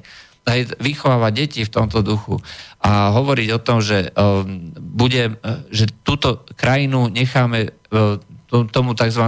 imaginárnemu európskemu ľudu zmiešaného uh, z tých národov Európy, ku ktorým ešte pridáme aj zo pár uh, desiatok miliónov migrantov z Afriky, z Ázie a neviem ešte koho je proste znesť. Vstupovať alebo nevstupovať do nadnárodných eh, nejakých združení alebo dohôd, zmluv je predsa otázka výhodnosti. V prvom rade výhodnosti e, voči domácemu politickému národu, teda e, politický národ vnímame to, že sú to nie len teda Slováci, slovenské národnosti, ale aj e, občania ďalších národností, slovenskí Maďari, slovenskí Rusini, slovenskí Ukrajinci, slovenskí Rómovia a iné národnosti, ktoré tu žijú. Tomu sa hovorí politický národ. Politický národ je ten, ktorý si volí národnú politickú reprezentáciu. A demokraciu je možné uskutočňovať len v národnom politickom e, e, proste, polit, politickom národe, čiže v národnom štáte. No. Jeho podoba môže byť unitárna, alebo federatívna, alebo spolková, to už nie je rozhodujúce, ej? ale vždy sa dá uskutočniť iba takto. Nadnárodne nejak sa nedá. Tam sa dajú od, na základe zmluv dohodnúť e, prvky, kde e, musí ten národný parlament odobriť tie prvky e, zvrchovanosti, ktoré odozdávame do tých dohôd, pretože tie sa stávajú nadrádenými domácim zákonom. No a v čase, v tom čase, alebo v časopriestore sa predsa prostriedky menia. V 94. bolo pre nás životnou potrebou vstúpiť do Európskej únie pretože e, po rozpade východného bloku sme nechceli, a skúsenosti s Jugosláviou, sme nechceli tak skončiť. Bola tu tá obava, bola tu tá predstava, že by to mohlo takto dopadnúť. Mečiar bol nevyspytateľný. Hej. Tak sme chceli opakom toho, a bolo to v záujme Slovenska vstúpiť do Európskej únie. My sme chceli vstúpať do Európskej únie, ktorá nebola, nemala dnešnú podobu. To si treba tiež povedať. Uh, lebo Lisabonská zmluva prišla až 2010. Áno. A rovnako v tom čase mnohí uh, takto pocitovali aj úlohu NATO. Aj, aj keď treba tiež už rovno povedať v tom období, že NATO už malo tie uh, čierne čierne bodky aj za bombardovanie Jugoslávie bez mandátu. OSN. 4 roky po novembri 89, keď Mečiar povedal, keď nás nechcú na západe, pôjdeme sa pozrieť na východ, tak proste v tej spoločnosti reálne bola obava, veď to, to boli ľudia, ktorí mali živú skúsenosť s tým všetkým, s tou totalitou e, a nechceli to, tak bola väčšina za to, aby sme vstúpili do Európskej únie. Ale to, čo chcem povedať, je zásadné toto. Tie, ten cieľ, bolo to dobré pre slovenský národ, pre slovenský politický národ? Áno, ja v tom strvám, že v tom období to bol správny krok. V tom Ale období. bol to iba prostriedok. A prostriedky sa menia. Cieľ zostáva. Stále cieľ musí zostávať ten, je to v záujme Slovenska, je to dobré pre Slovensko. To je cieľ. A prostriedok sa mení. A prostriedky sú Európska únia, NATO a nadnárodné všelijaké možné iné spoločenstva. Aj Aha. dohoda o, o ke, obchodovaní ke, s kakaom. A keď to prestane byť výhodné pre Slovensko... Tak musíme hľadať inú alternatívu. Musíme hľadať inú alternatívu. A je to e, demokratické, je to uh, legálne, legitímne a uh, hovoriť o tom, že e, našim cieľom je e, ostať e, na veky vekov v nejakom spoločenstve zvanom Európska únia a v tom tzv. obranom spoločenstve NATO je proste nezmysel. Hej. Nedá, nie, nie, nie je to nenaplňa to ten cieľ. Nenaplňa to ten cieľ neustále hľadať, čo je výhodné pre Slovensko. Zmení sa doba, zmení, zmení sa či je to výhodné. Uh, inak je to ideológia, ako sme si uh, vlastne v, minulosti už dokázali uh, veľakrát sa presvedčiť. Ideologicky riešené veci, ideologicky postavené plány sú neefektívne a končia krachom. A jedno, ako sa to nazve, či to bude komunizmus, či to bude multikulturalizmus. E, ak to nie, nie je postavené tak, aby to naplňalo e, ten základný cieľ, výhodnosť pre tie jednotlivé e, domáce štáty, tí, pre tie národy, uh, tak to skôr alebo neskôr skončí. A potopia to uh, práve tí, ktorí majú dneska najviac rečí hej, o tom, alebo mali najviac rečí o tom, ako musíme budovať tú jednotnú, spoločnú, multikultúrnu, uh, ja neviem, uh, poligenderovú, alebo ja neviem, akú spoločnosť.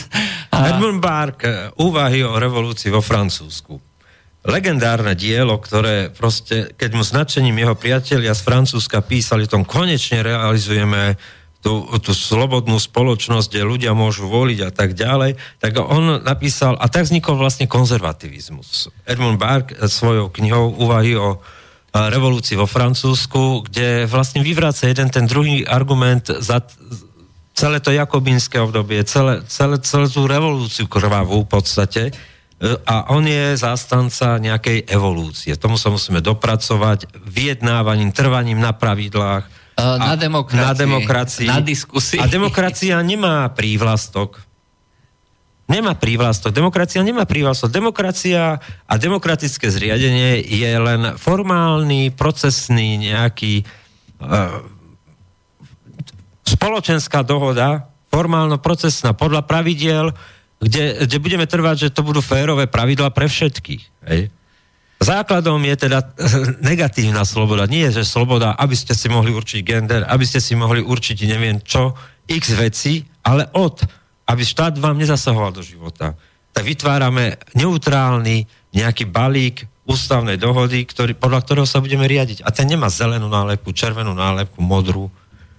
Uh, a Angličania nemajú ani napísanú ústavu. Tak, tak. Uh, Angličania nemajú ani napísať... Od Magna Charty v podstate idú po starom. No, idú v podstate uh, na základe nejakého precedensov, konsenzu a tak ďalej a tak ďalej. A no, hovoriť o tom, že tzv. liberálna demokracia je jediné zriadenie, no to je to isté, ako keď uh, sa hovorí že ľudovo-demokratické zriadenie, ľudová demokracia, že to je to jediné práve. Uh, demokracia ešte raz nemá prívlasky. Uh, hovoriť o tom, uh, že, uh, jediné, že treba dodržať takú alebo onakú demokraciu, je hovoriť o tom, že uh, to bombardovanie, keď je humanitárne, tak je správne a, je to niečo skutočne na tento zmysel. Bombardovanie je predsa vždy zabíjanie. A tí, čo najviac kričia po liberálnej demokracii, či, čo je inými slovami par, parlamentarizmus, nič iné, lebo to znamená slobodná demokracia, teda zriadenie, kde tá sloboda a demokracia nie sú v konflikte, ale snažia sa v tých pravidlách nájsť rovnováhu. To nie je ideologický formát. To, čo dneska o tom hovoria, že tam musia byť ich z ďalších akože nadpráv alebo nárokov, presne povedané, tak to s liberálnou demokraciou nemá ani spoločné. Hej. Teória demokracie Giovanni Sartori, prečítajte si, to je taká hrubá kniha, tam máte presne vysvetlené, že sloboda a demokracia nemusia byť v konflikte. A o tom je formát liberálnej demokracie. No, v skutočnosti zavádzanie týchto nadpráv je potlačenie demokracie ako také. Ale to myšlienku som chcel povedať, že tí, čo kričia o najviac liberálnej demokracii, tak toho parlamentarizmu sa tu zdávajú. Oni nerozhodujú v tom parlamente o tých nadnárodných otázkach. Dneska ste, keď zhodnotíte, tak za posledných 5 rokov ste mali zásadnú politickú debatu v pléne o zahraničnej politike. O zahraničnom politickom nejakom bode, ktorý by hovoril k témam, ktoré tu prichádzajú zvonku. Ani jedno plénum nebolo Národnej rady. No, to, to je dôkaz toho, že sa nám tá situácia troška mení. Tým, že vlastne do politiky vstupujú neustále noví a noví ľudia, hej, ktorí nemajú vlastne prediskutované, predžuté, tak ako to bolo svojho času ja neviem, po, uh, tej, po 89.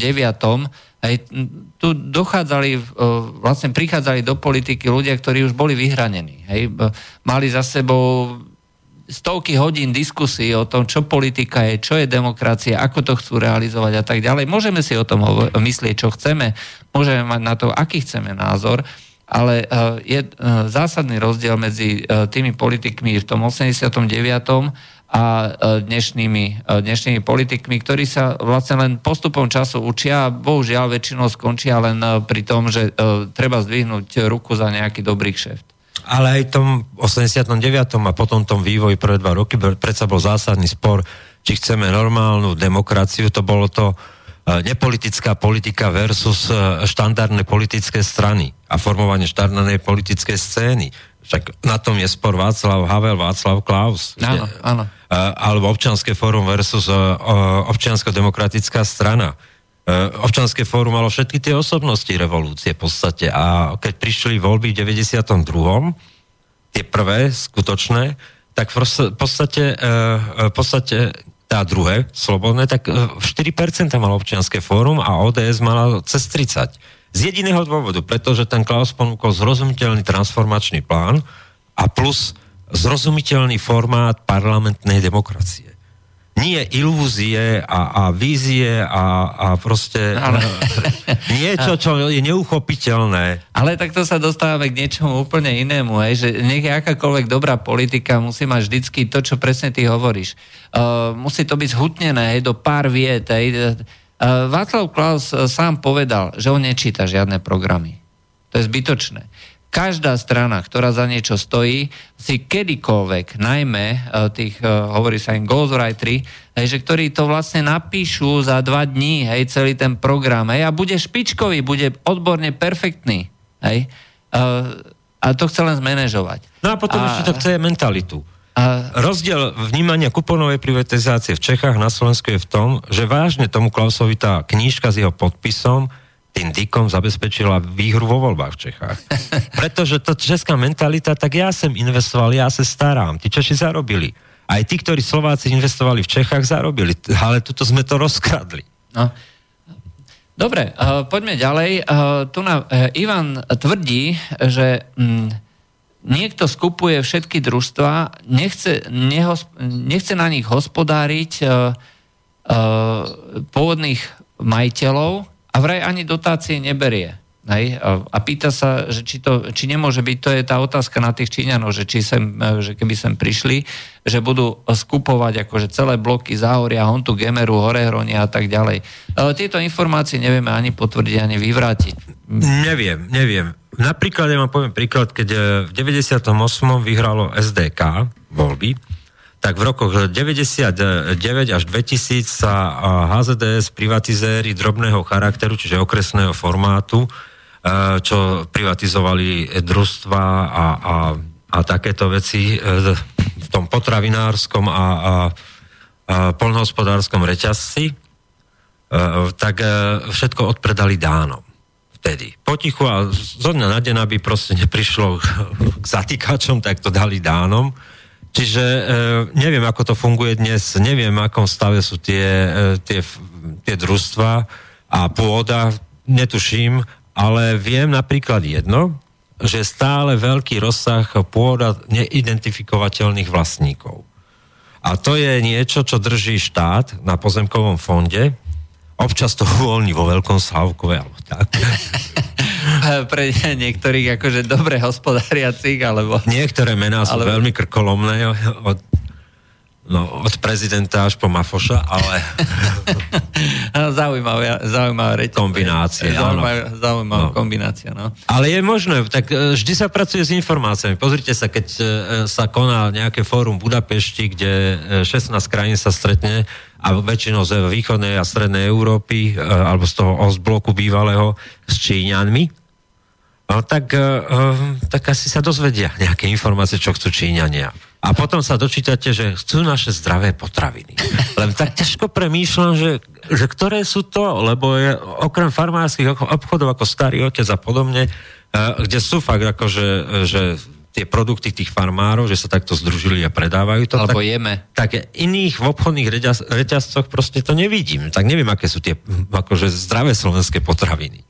Uh, treba si povedať, ktoré že, budeme predávať Číňanom. Že potraviny, ktoré sa vyrábajú kvalitne, skutočne zdravo, sú aj patrične drahé. Hej, ak to niekto, no, väčšina ľudí dneska na Slovensku kupuje, no to najlacnejšie si rovno povedzme. Uh, ďalší zaujímavý uh, komentár uh, od, od, od, od Mira, našiel som meno. Dobre, my nemôžeme hľadať svoju budúcnosť v anglosaskom prostredí. Je to jednoznačne stredná a východná Európa a dokazuje to. História nám to potvrdzuje. Mníchov svetovej vojny na úkor slovanského sveta, podporovanie rozbijania východoeurópskych štátov, podpora Albáncov a balkánskych moslimov, dnešný tlak na Rusko a Ukrajinu. To všetko nám, nás musí nabádať, aby sme boli vo vzťahu k západu opatrní.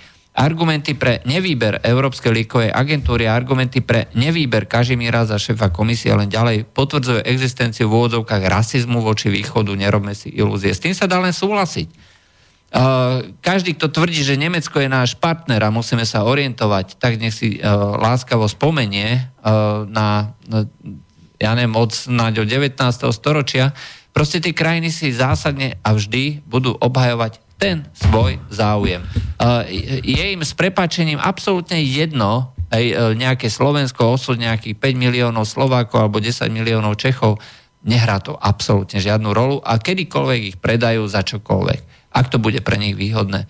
A... A, ale to je tak, ako silní sme my vo vlastných presvedčeniach, ako politický národ slovenský, tak, tak silní môžeme byť partnerom voči iným národom alebo iným reprezentáciám politickým. No a keď e, vám prídu tam ľudia, ktorí sa v hlbokom úklone, nemajú na nič názor, e, požierajú iba tie cestovné výhody, by som nazval to tak, no tak, tak sa k ním správajú. Ehm, Čo sme urobili reálne preto, aby to bola lieková agentúra? A keď si to pozriete, tak čo sme reálne preto urobili? Lebo o Brexite vieme koľko, rok a pol? Uh, vieme rok a pol a, uh, za prvé a za druhé okrem uh, súčasnej vlády a nejakých aktivít, aj, že uh, sa snažili pripraviť plány a tak ďalej. Čiže Drucker určite tam na to svojom ministerstve pracoval, aby tú agentúru dostal, lebo to dostal ako, ako úlohu od vlády. Ale čo sa týka opozície, koalície, hej, e, strana SNS e, tej svojej, alebo ja neviem, kto tam ešte je, Moz Hit, hej, e, ja som nepočul žiadne aktivity, že by tam chodili do Európskeho parlamentu a tých svojich, tej svojej Európskej ľudovej strane presvedčali, že Slovensko to musí dostať. Nepočul som opozíciu, že jednoducho tej také alebo onaké liberálne frakcii vyjednávali a cez svoje európske kontakty sa snažili. Ja som aj žiadal hej, stranu SAS, aby sa k tomu vyjadrila, aby uh, dala stanovisko, aby podporila aj verejne, hej, že toto chceme. Nedala. Jednoducho... Uh, no, najväčšia tragédia je jedno, že uh, toľko kritizovaný nami aj, alebo tak troška aj ironizovaný uh, Štefanec, teraz to prvé meno Ivan Štefanec. Áno. Ivan Štefanec, kedysi SDK, dneska KDH. Opäť, tak e, ja som videl debatu, kde sedel Štefanec, Sulík a bola o európskych záležitostiach a on jediný mal dokonalý prehľad o tej agende. To je to tragické, že my nemôžeme proste chodiť nepripravení a mať politickú reprezentáciu, ktorá hrá na oko, že, že to hrá na Európu, to je Fico a využíva to na domáci politický marketing, aký on je Gejor, ge, e, Geroj. D- druhý je potom barový flákač nejaký, ktorý ani nepríde na zasadnutie svojho eurovýboru. Veď dneska sú to verejne dostupné zdroje. Keď si to pozriete, tak si môžete pozrieť, ta, dneska kto vystupoval, alebo čo robil v eurovýboroch e, v Európskom parlamente. Akých? Pre hospodárstvo, pre menu všetkých možných vystúpenia, tam máte sekundu po sekunde, s čím prišiel, neprišiel Pozrite si to za posledné dva roky. A, a potom pochopíte, že to nie je už ani o smere, ani o, o ale o našej politickej garnitúre, ktorá proste nepochopila, že politika je profesia, na ktorú sa treba pripravať. Oni si myslia, že všetko je akože dané tým, že už sú tam. O, treba skutočne dennodenne na to makať. A o, ešte ja poviem jednu veľmi podstatnú vec. O, súčasťou odmien tých politikov, a to je jedno, či domácich alebo európskych, je veľký balík na tzv. asistentov. Na pôde Slovenskej národnej rady na asistenta prípada okolo... 2070 je to presne. 2070 eur. To je obrovská suma. Za to si môžete najať skutočne profesionála, ktorý bude pre vás robiť 24 hodín denne od vidím do nevidím a pripravovať odborné výstupy na to, čo je pre mňa dôležité ako poslanca. To je prvá vec. Europoslanci majú sa, síce nejakých 14 litrov čistom aj s náhradami za rokovanie. A 27 tisíc na asistentov. A 27 tisíc na asistentov.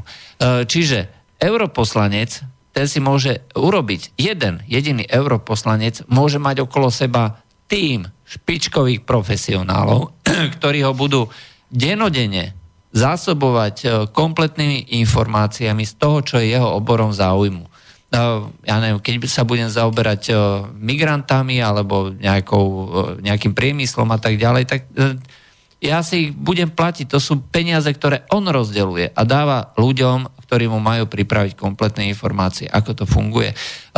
Jednoznačne to dostávajú ľudia, tie peniaze. Zrejme tie peniaze potom dávajú za odmenu, alebo sa možno delia. E, dám ti, dám ti 10 tisíc, aj ty mi dáš 5 litrov do vrecka. O, o Slobodných sa napríklad hovorilo, že tak pre, vlastne tým, že sa dostal Petr Mach do Európarlamentu a tých 27 tisíc, tak vlastne tým prefinancovali celý, uh, celý office vlastne. uh, a vlastne tú réžiu Slobodných, akože náklady na kanceláriu hlavnú.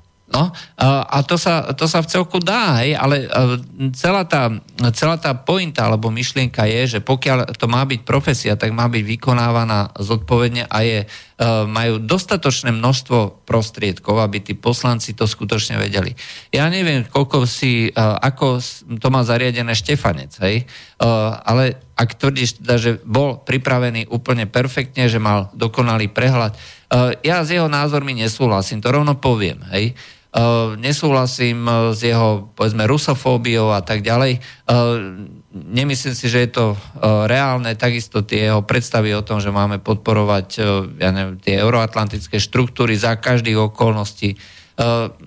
To je samozrejme úplne, úplne zle. Ale stále to považujem za to, že ako europoslanec má právo obhajovať tieto názory a v diskusii pred voličmi e, by e, malo byť vlastne súčasťou demokracie. E, nejaká taká, taká volebná bitka alebo niečo podobné, hej, že uchádzať sa o hlasy voličov s týmito, s týmito názormi. Ale malo by to byť zodpovedné. Hej, malo by to byť uh, dokonale pripravené a pokiaľ sa budeme baviť o týchto uh, záležitostiach, či už obrany, alebo priemyslu, alebo čohokoľvek iného, tak e, by to malo byť e, s dokonalou znalosťou e, veci a pokiaľ to ten politik chce skutočne zaujať, tak by to malo byť aj tak, aby to tých voličov zaujal. Tak. Hej? No. Takže máme tu ďalšiu otázku.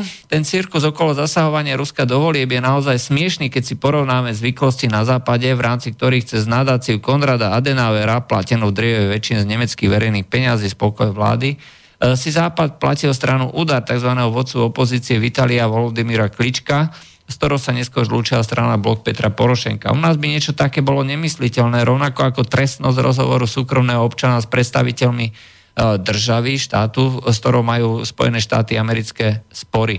A ako je to trestné v Spojených štátoch amerických. Ale nad tým prvým sa to máme pohoršovať, kým to druhé máme prijímať ako nejakú novú zvyklosť, normu. To je jednoducho ukážkový príklad tzv. dvojakého metra, píše Martin. Ja len doplním túto informáciu. Áno, je pravda, že Konrad Adenauer Stiftung, či nadácia Konrada Adenauera platila túto stranu UDA, čiže dostával klíčko príspevky z Nemecka. Ale to nie je všetko. Je boli ale bohužiaľ neoverené informácie, že tajné služby platili uh, tie uh, ultra extrémistické neonacistické skupiny na Ukrajine, aj, čiže to je v polohe v polohe špekulácie, ale overenou informáciou je, že nadáciu, ktorú si založil premiér Jaceňuk, Eh, bola eh, platená z National Endowment for Democracy. Aj kanadského fondu. Aj kanadského fondu, čo sú, ale minimálne net, hej, ako National Endowment for Democracy, je nadácia, ktorá je priamo financovaná Kongresom Spojených štátov amerických, čiže najvyšší predstaviteľ Ukrajiny bol financovaný Amerikou. Toto je skutočne niečo, čo je eh, najdokonalejším eh, príkladom toho dvojitého metra. A mm, keď eh, môžem ešte povedať, Dneska sa práve rozhoduje o tom, že či Rusko bude pripustené na olympijské hry v Soči. Je, sú tu na snahy Američanov zablokovať kompletne prístup Rusov na olympiádu, čo by znamenalo úplná, úplnú degradáciu olympijského hnutia. Všetky dôkazy sa, sa vlastne odhalujú ex post. Hej? To znamená, že dôkazy voči Rusom sú založené na tom, že nejaké skúmavky so vzorkami majú poškrabané hlavičky. Hej? Pritom neexistuje žiadne, žiadny dôkaz o tom, že či tá vzorka bola medzi tým medzi tým tí športovci boli, prešli x ďalšími, ďalšími testami a napriek tomu to tzv. nezávislé medzinárodné olympijské hnutie pod kuratelou povedzme, alebo pod tlakom západných krajín chce Rusko vylúčiť aj úplne definitívne zo všetkých. Alebo pod neutrálnou vlajkou. No, pod neutrálnou vlajkou Rusi povedali, že už nepôjdu, hej, takže to, to je asi vylúčené. Ale konkrétne IAHF, e, čo je vlastne hokejová, e, hokejová reprezentácia, e, alebo teda združenie, tak povedala, že Rusi sú kontrolovaní skutočne na tej medzinárodnej úrovni a pre nich je to absolútny nezmysel, aby boli vylúčení úplne hej, zo všetkých súťaží, aby ich postihol kolektívny trest. Lebo to je kolektívny trest. No a bohužiaľ takto to funguje. Tak. Hej, to je ten tzv. dvojitý meter. A pritom e, veľmi dobre vieme, že na olympijských hrách hej, vystupujú uh, ja neviem, chlapi, ktorí sa tvária ako ženy, hej, proste biceps niektorých, niektorých žien aj e, je väčší ako moje stehno, ale pritom je to úplne v poriadku. Ale väčšinou všetky tie e, tzv. atletky sú mimoriadne ťažko choré, hej, musia brať kortikoidy, hej, pretože majú predpis od lekára. Ale to je v úplnom poriadku, pokiaľ je to z tej správnej krajiny. Dajme si pesničku a pôjdeme už do záveru. No, musím nájsť nejakú pesničku. Á, YouTube.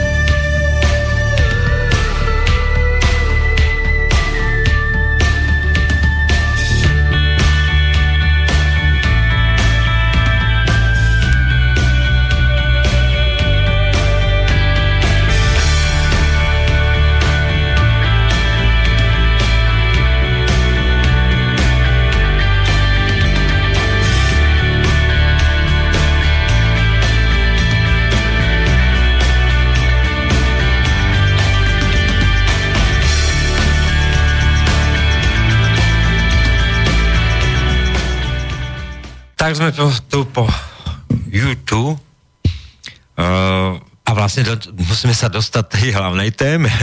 A to sme sa vôbec nedostali. A to je reforma eurozóny. To sme No sa... tak začni. Začnem tak. No, v stredu bude mať prejav opäť Jean-Claude Juncker. A ako on to dokáže, tak vždy určí trendy, tak ako určil, eh, keď to bol 15. septembra, alebo No. októbra, teraz si nechcem vymýšľať, proste bolo to tiež 15. tak uh, určil uh, vlastne správa o stave, stave 15. oktobra, správa o stave únie, pokiaľ mám uh, dobrú pamäť, kde už tam hovoril o dvojcestnej, dvojrýchlostnej eu, Európe, ochotných a spolupracujúcich. Tento formát sme poznali. No a teraz bude prekladať reformu eurozóny, a vlastne e, naplňa sa scenár, ktorý by nikto nečakal. Tým hlavným iniciátorom sa stáva on, Jean-Claude Juncker, a nie Emmanuel Macron, Alebo Angela. alebo Angela, lebo tá nie je, tá už nie je nikde. Uh, tak uh, vlastne vie predkladať reformu eurozónu, kde vyfúkol vyslovene vietor z plachiet Macronovi, ktorý sníval o eurozóne s vlastným rozpočtom, s vlastným parlamentom, akejsi uh, druhej kandidátke do eurovolie. To všetko padá zrejme a prichádza s tým, že zásadným bude Európsky menový fond, funkcia uh, šéfa euroskupiny zároveň bude podpredseda akejsi európskej vlády, tak toto je presne, uh, a bude zodpovedný za dodržiavanie pravidiel rozpočtových Európskej únii jednotlivými krajinami, ale už aj s vymožiteľnými sankciami. To znamená znútenou správou nad rozpočtom, ak nebude dodržiané nejaké kritérium. Čiže taký zvláštny mechanizmus, ktorý zároveň nie je Uh, nie je tým, čo chcel Macron, teda, že pa- parlament nejaký ďalší, alebo nejakú ďalšiu komoru, alebo ďalšiu kandidátku, a teda nie je toto minister financií, aj keď to tak nazývajú ďalej, ale je to akumulovaná funkcia vlastne človeka, ktorý bude mať zodpoved- zodpovednosť za ekonomické parametre uh, Európskej únie a je to vlastne predstava uh, Schäubleho, ktorá sa celá naplňa. A je to vlastne víťazstvo, víťazstvo toho konzervatívneho pohľadu v Európskej únii. No ako sme už povedali, hej, uh, je A ten ústupok, eh, eh, preto bol Centeno, pretože to bol ústupok socialistom. Zvolený. Tak isté. Hej, každý potrebuje mať to svoje a tá politika je skutočne vyjednávaním aj ty niečo mne, ja niečo tebe a každý musí niečo vedieť tak ponúknuť a vedieť ponúknuť. Hej. V tom je ako zásadná vec. No, ale ako hovorím, ja vidím ten najzasa- najzákladnejší a najzásadnejší posun uh, svojím spôsobom uh, k tomu, čo hovoria aj uh, povedzme niektorí kritici typu Richard Sulík, že Európska únia sa musí reformovať, uh, čiže v uh, posilnení uh, posilnení tých uh, národných štátov, ale tak uh, toto je práve to, čo neviem, že či niečomu, retoricky samozrejme tam dôjde, hej, že áno, že musíme dbať na to, že tie európske štáty, že majú nejaké práva a podobne, ale v skutočnosti dôjde k posilneniu tých centrálnych inštitúcií, pretože povedzme si rovno, pokiaľ ja nemám pod kontrolou rozpočet, hej, tak nemám pod kontrolou nič. No, oni to robili šalamúnsky, že, alebo tak by som povedal, fikane. Najprv si rozhodli uh, doobsadiť inštitúcie, teda ich ľudia, a potom sa budú tváriť, že uvoľňujú vzťahy v Európskej únii, alebo že nejdu smerom uh, uh, k nejakej hĺbšej inštitucionálnejšej integrácii. Ale v princípe to budú mať mocensky pod kontrolou.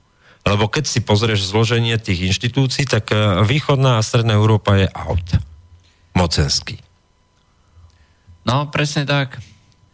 No, um, a tým pádom vlastne sa dostávame um, do tej dvojcestnej Európy, alebo Viac rýchlostnej. viac rýchlostnej Európy, uh, kde si tie ekonomicky vyspelé silné krajiny budú jednoducho uh, kopať na svojom piesočku a tie ostatné, no tak vy budete robiť e, to, čo my chceme, pokiaľ nebudete robiť, nedostanete žiadne peniaze.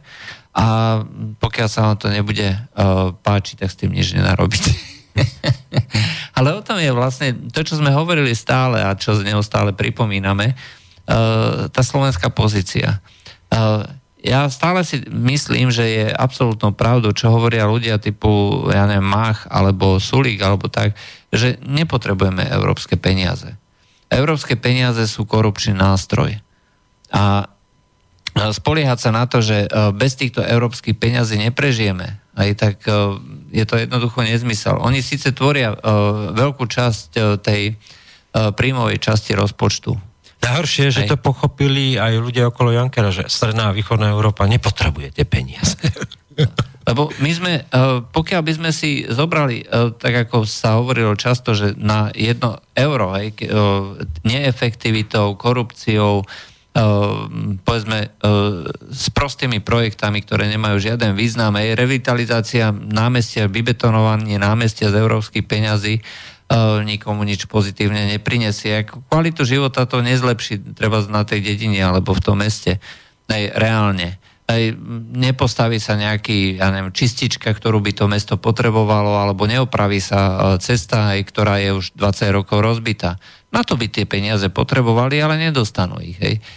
No a takýmto spôsobom e, my na to jedno euro, čo vlastne vložíme, tak dostaneme. Hej. Čiže my sme podľa e, toho, tuším Ines takéto, čo si e, vytiahol, nejakú takúto štatistiku, tak hovoril, že my sme v podstate jednak jednej. Hej, čo dostaneme, to dáme. No a tým, že sú to korupčné peniaze, že vlastne sa no, vytvára nezdravý vzťah tej ekonomike, ale medzi tými ľuďmi a politickými elitami, že jedine tie európske peniaze niečo dokážu a bez nich nie sme nič, ne, tak to je v podstate ako dávka drogy. No problém je, že, že hypoteticky, že rovnako dáme, rovnako dostaneme, je to len preto hypoteticky, pretože e, my počítame so sumou, ktorá je programovaná, ktorú môžeme čerpať, ale reálne vyčerpáme 30%. Čiže...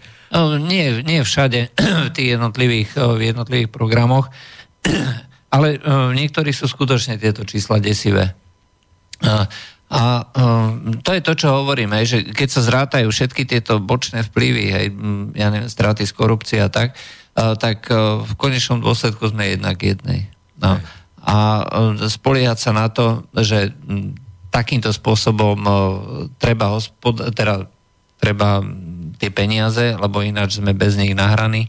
Ja stále používam to jedno e, kritérium, respektíve jednu štatistiku až čas Nového Zélandu. Nový Zéland bola socialistická krajina fakticky, aj, keď sa tvária, že je kapitalistická v nejakých 60 rokoch kde bolo treba normálne ako mať poradovníky na telefón, aj, že, kde e, dotácie na polnohospodárstvo boli šialené, aj proste desiatky percent a tak ďalej. No a potom prišiel jeden e, ministerský pred, e, minister financí, ktorý povedal, že to je blbosť. E, dotácie zobral a zaviedol voľný trh a všetko sa zlepšilo. Naraz e, každý mal telefón, a, a polnohospodári neskrachovali. Skrachovalo snáď len 2% polnohospodárov a zvyšok sa preorientovali ľuďom, e, keď e, zoberiete e, tú barlu, tak sa musia naučiť chodiť. Hej? Je to pre mnohých menej komfortné, ale v konečnom dôsledku ten Nový Zeland začal prosperovať a celé pobrežie, pobrežie celé západné pobrežie Ameriky odkupovalo od nich baraninu. Hej, vysoko kvalitnú baraninu, jednoducho sa to takýmto spôsobom dalo a aj v týchto podmienkach zarobil, zarobil to hospodárstvo ďaleko viacej. No môžeme samozrejme namietať aj, že spoločnosť sa musí postarať a tak ďalej, ale ten základný princíp je v tom, že uh, dotácie sú v konečnom dôsledku nezdravé. Potlačajú konkurencieschopnosť a potlačajú iniciatívu a kreativitu. Pokiaľ sa urobí preriedenie a ľudia, ktorí na to jednoznačne nemajú, aj na to podnikanie z toho kolotoča vypadnú, tak to tej celej ekonomike len pomôže. A hovoriť o tom, že všetci, ktorí vstúpia do tej ekonomiky, respektíve do toho podnikania, majú právo na prežiť, no to je čistý socializmus, ktorý každú spoločnosť zákonite privedie ku krachu. A to sme zažili, plánované hospodárstvo. To sme zažili, presne tak. Takže takýmto spôsobom komunikovať alebo takýmto spôsobom riadiť hospodárstvo na základe regulácií, direktív, nariadení. A to je to, čo vlastne sa neustále ako e, tá Európska únia k tomu stále viacej približuje. A e, darmo sú tu na aj iniciatívy. Napríklad teraz bol e, zase povolený glyfosát, hej, o ktorom sa vie, že má respektíve sú štúdie, o ktorých sa, ktoré ukazujú, že by mohol mať rakovinotórne účinky. Ale keďže je tu na veľký tlak nejakých lobby, prečo nie?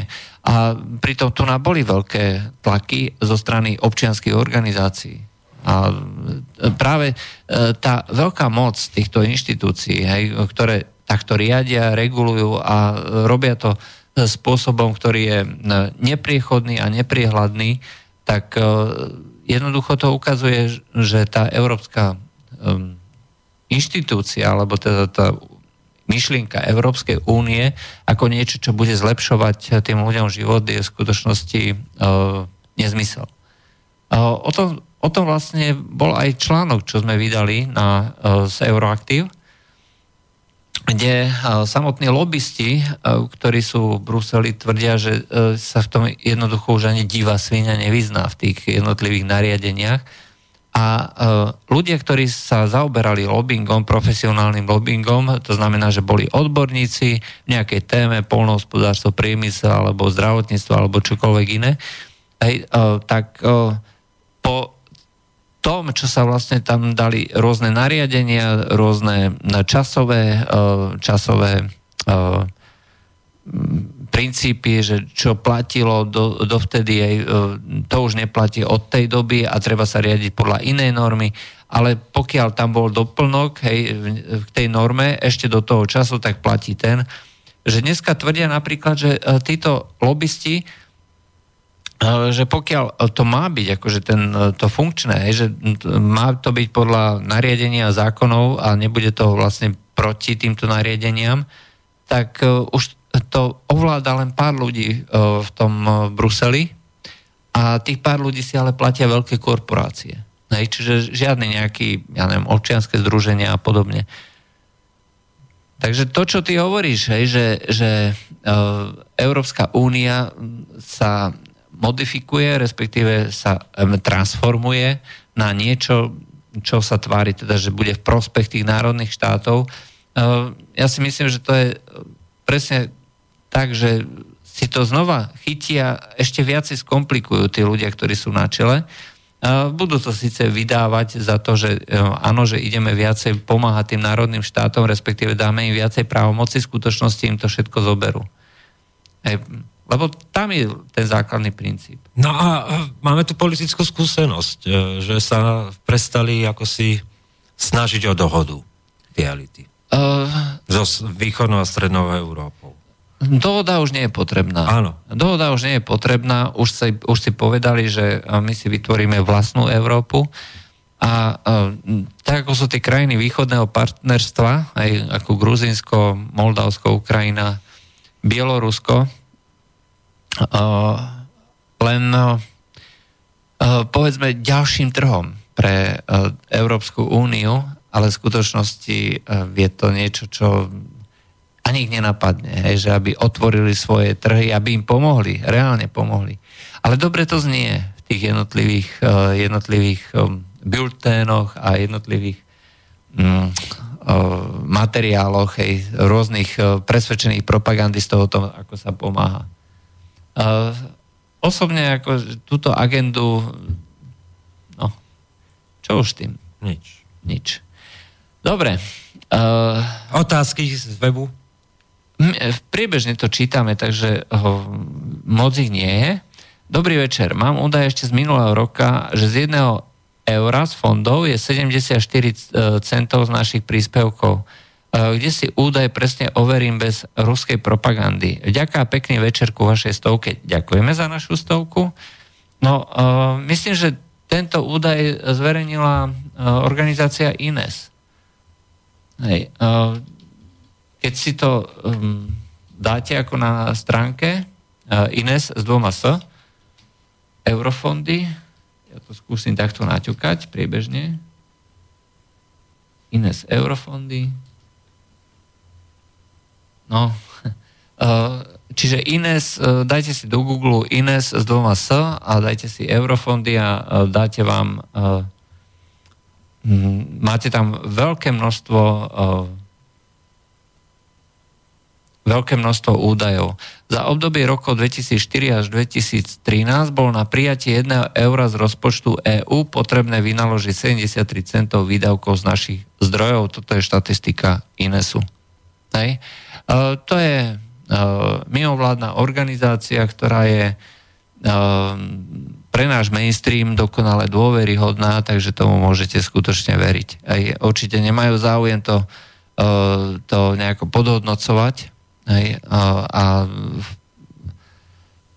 dávajú tie čísla, pokiaľ dajú takéto čísla, že na 1 euro 73 našich peňazí vlastných, hej, tak e, je to určite pravda. A ako, ale treba podotknúť, že tie peniaze sú často dávané neefektívne, sú um, často tie projekty nadhodnotené, aj keď sú kontrolované. Hej, a veľakrát dneska sa stáva to, že e, tie peniaze treba jednoducho vrácať, čo boli z tých eurofondov, e, pretože sa zistí, že to bolo e, nesprávne, čerpané, že tam došlo k nejakej korupcii, alebo že tam, bolo, že tam nebol do, dokončený termín. Lebo napríklad na tieto eurofondy vy potrebujete splniť aj termín. A pokiaľ to nesplníte, aj, tak to musíte vrátiť tie peniaze. A pokiaľ je to projekt, na ktorý ide treba z 90% z eurofondov a 10% ide len vlastných peniazí, no tak si viete predstaviť, že čo to je. Čiže to bol, to bol Ines, takže dúfam, že poslucháčovi sme zodpovedali. Čiže 1 euro 73 centov. Zase, to je programové obdobie 2004 až 2013, hej, čiže možno, že teraz sú tie čísla iné, aby sme zase boli úplne presní a nezavádzali. No, takže z týchto z týchto správ to je asi všetko. Dobre, čo by sme ešte na záver relácie povedali? Európa sa mení a mení sa tak, že ani my nevieme a to je to, čo hovoríme stále, že to nie sú naše názory osobné, máme svoje politické názory osobné, ale my komentujeme a snažíme sa objektívne hľadať pravdu a snažíme sa hovoriť o situácii taká, aká je. A aj ten dnešný medzipriestor je vlastne dôkazom toho, že e, neboli to naše názory, ale len komentovanie objektívnej situácie a a dnes sme dokázali vám priniesť informácie, ktoré si možno celkom odporujú s tým, čo sme ešte hovorili pred mesiacom. Uh, ale o to medzi priestor je. Aj? A um, my nemáme problém vyvrátiť aj samých seba, pokiaľ sa zmení uh, tá situácia. Život je jednoducho premenlivý. A pokiaľ sa takto zmení uh, dramaticky celá tá situácia, tak sa snažíme priniesť informáciu o tejto zmene. A o tom je vlastne aj ten život, že nepozeráme na tú Európu a na politiku uh, z, tej, z toho ideologického hľadiska, alebo nesnažíme sa to komentovať, ale snažíme sa to uh, prezentovať uh, skutočne spôsobom, ktorý bude čo najlepšie popisovať tú realitu. A nie proamericky, nie prorusky. Hej. Snažíme sa uh, obhajovať zásadne ten slovenský pohľad, slovenské stanovisko, čo je výhodné pre Slovensko.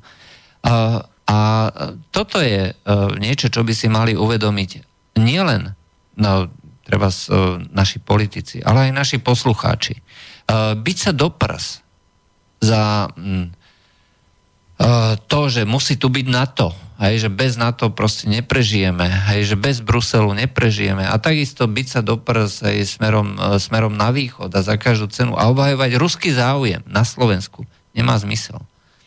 Uh, my nežijeme ani z Bruselu, nežijeme ani z Moskvy. Žijeme z toho, čo vyprodukujeme tu na Slovensku slovenskými rukami. A bolo by skutočne dobré aj pre každého, nielen teda pre poslucháčov, ale aj pre politikov, aby túto zásadu hej, byť proslovenský, vyjadrovať slovenský záujem a byť za každých okolností a všetko posudzovať z hľadiska tohto cieľa, ak toto bude, tak sa skutočne naplní, povedzme, bude sa možno žiť aj troška lepšie. Nebude sa, nebudú sa míňať peniaze, nebude sa tak korumpovať rôznymi zahraničnými zdrojmi, pretože tie budú pre nás nevieryhodné a tak ďalej a tak ďalej. My sme si, sa takto stokrát pokúšali rozprávať, takto stokrát pokúšali komentovať. Dúfame, že vás to nenudilo a že sa budeme takto stretávať naďalej ešte mnohokrát. To bol dnešný medzipriestor. Príjemný dobrý večer. Dobrý večer. Táto relácia vznikla za podpory dobrovoľných príspevkov našich poslucháčov. I ty sa k ním môžeš pridať. Viac informácií nájdeš na www.slobodnyvysielac.sk Ďakujeme.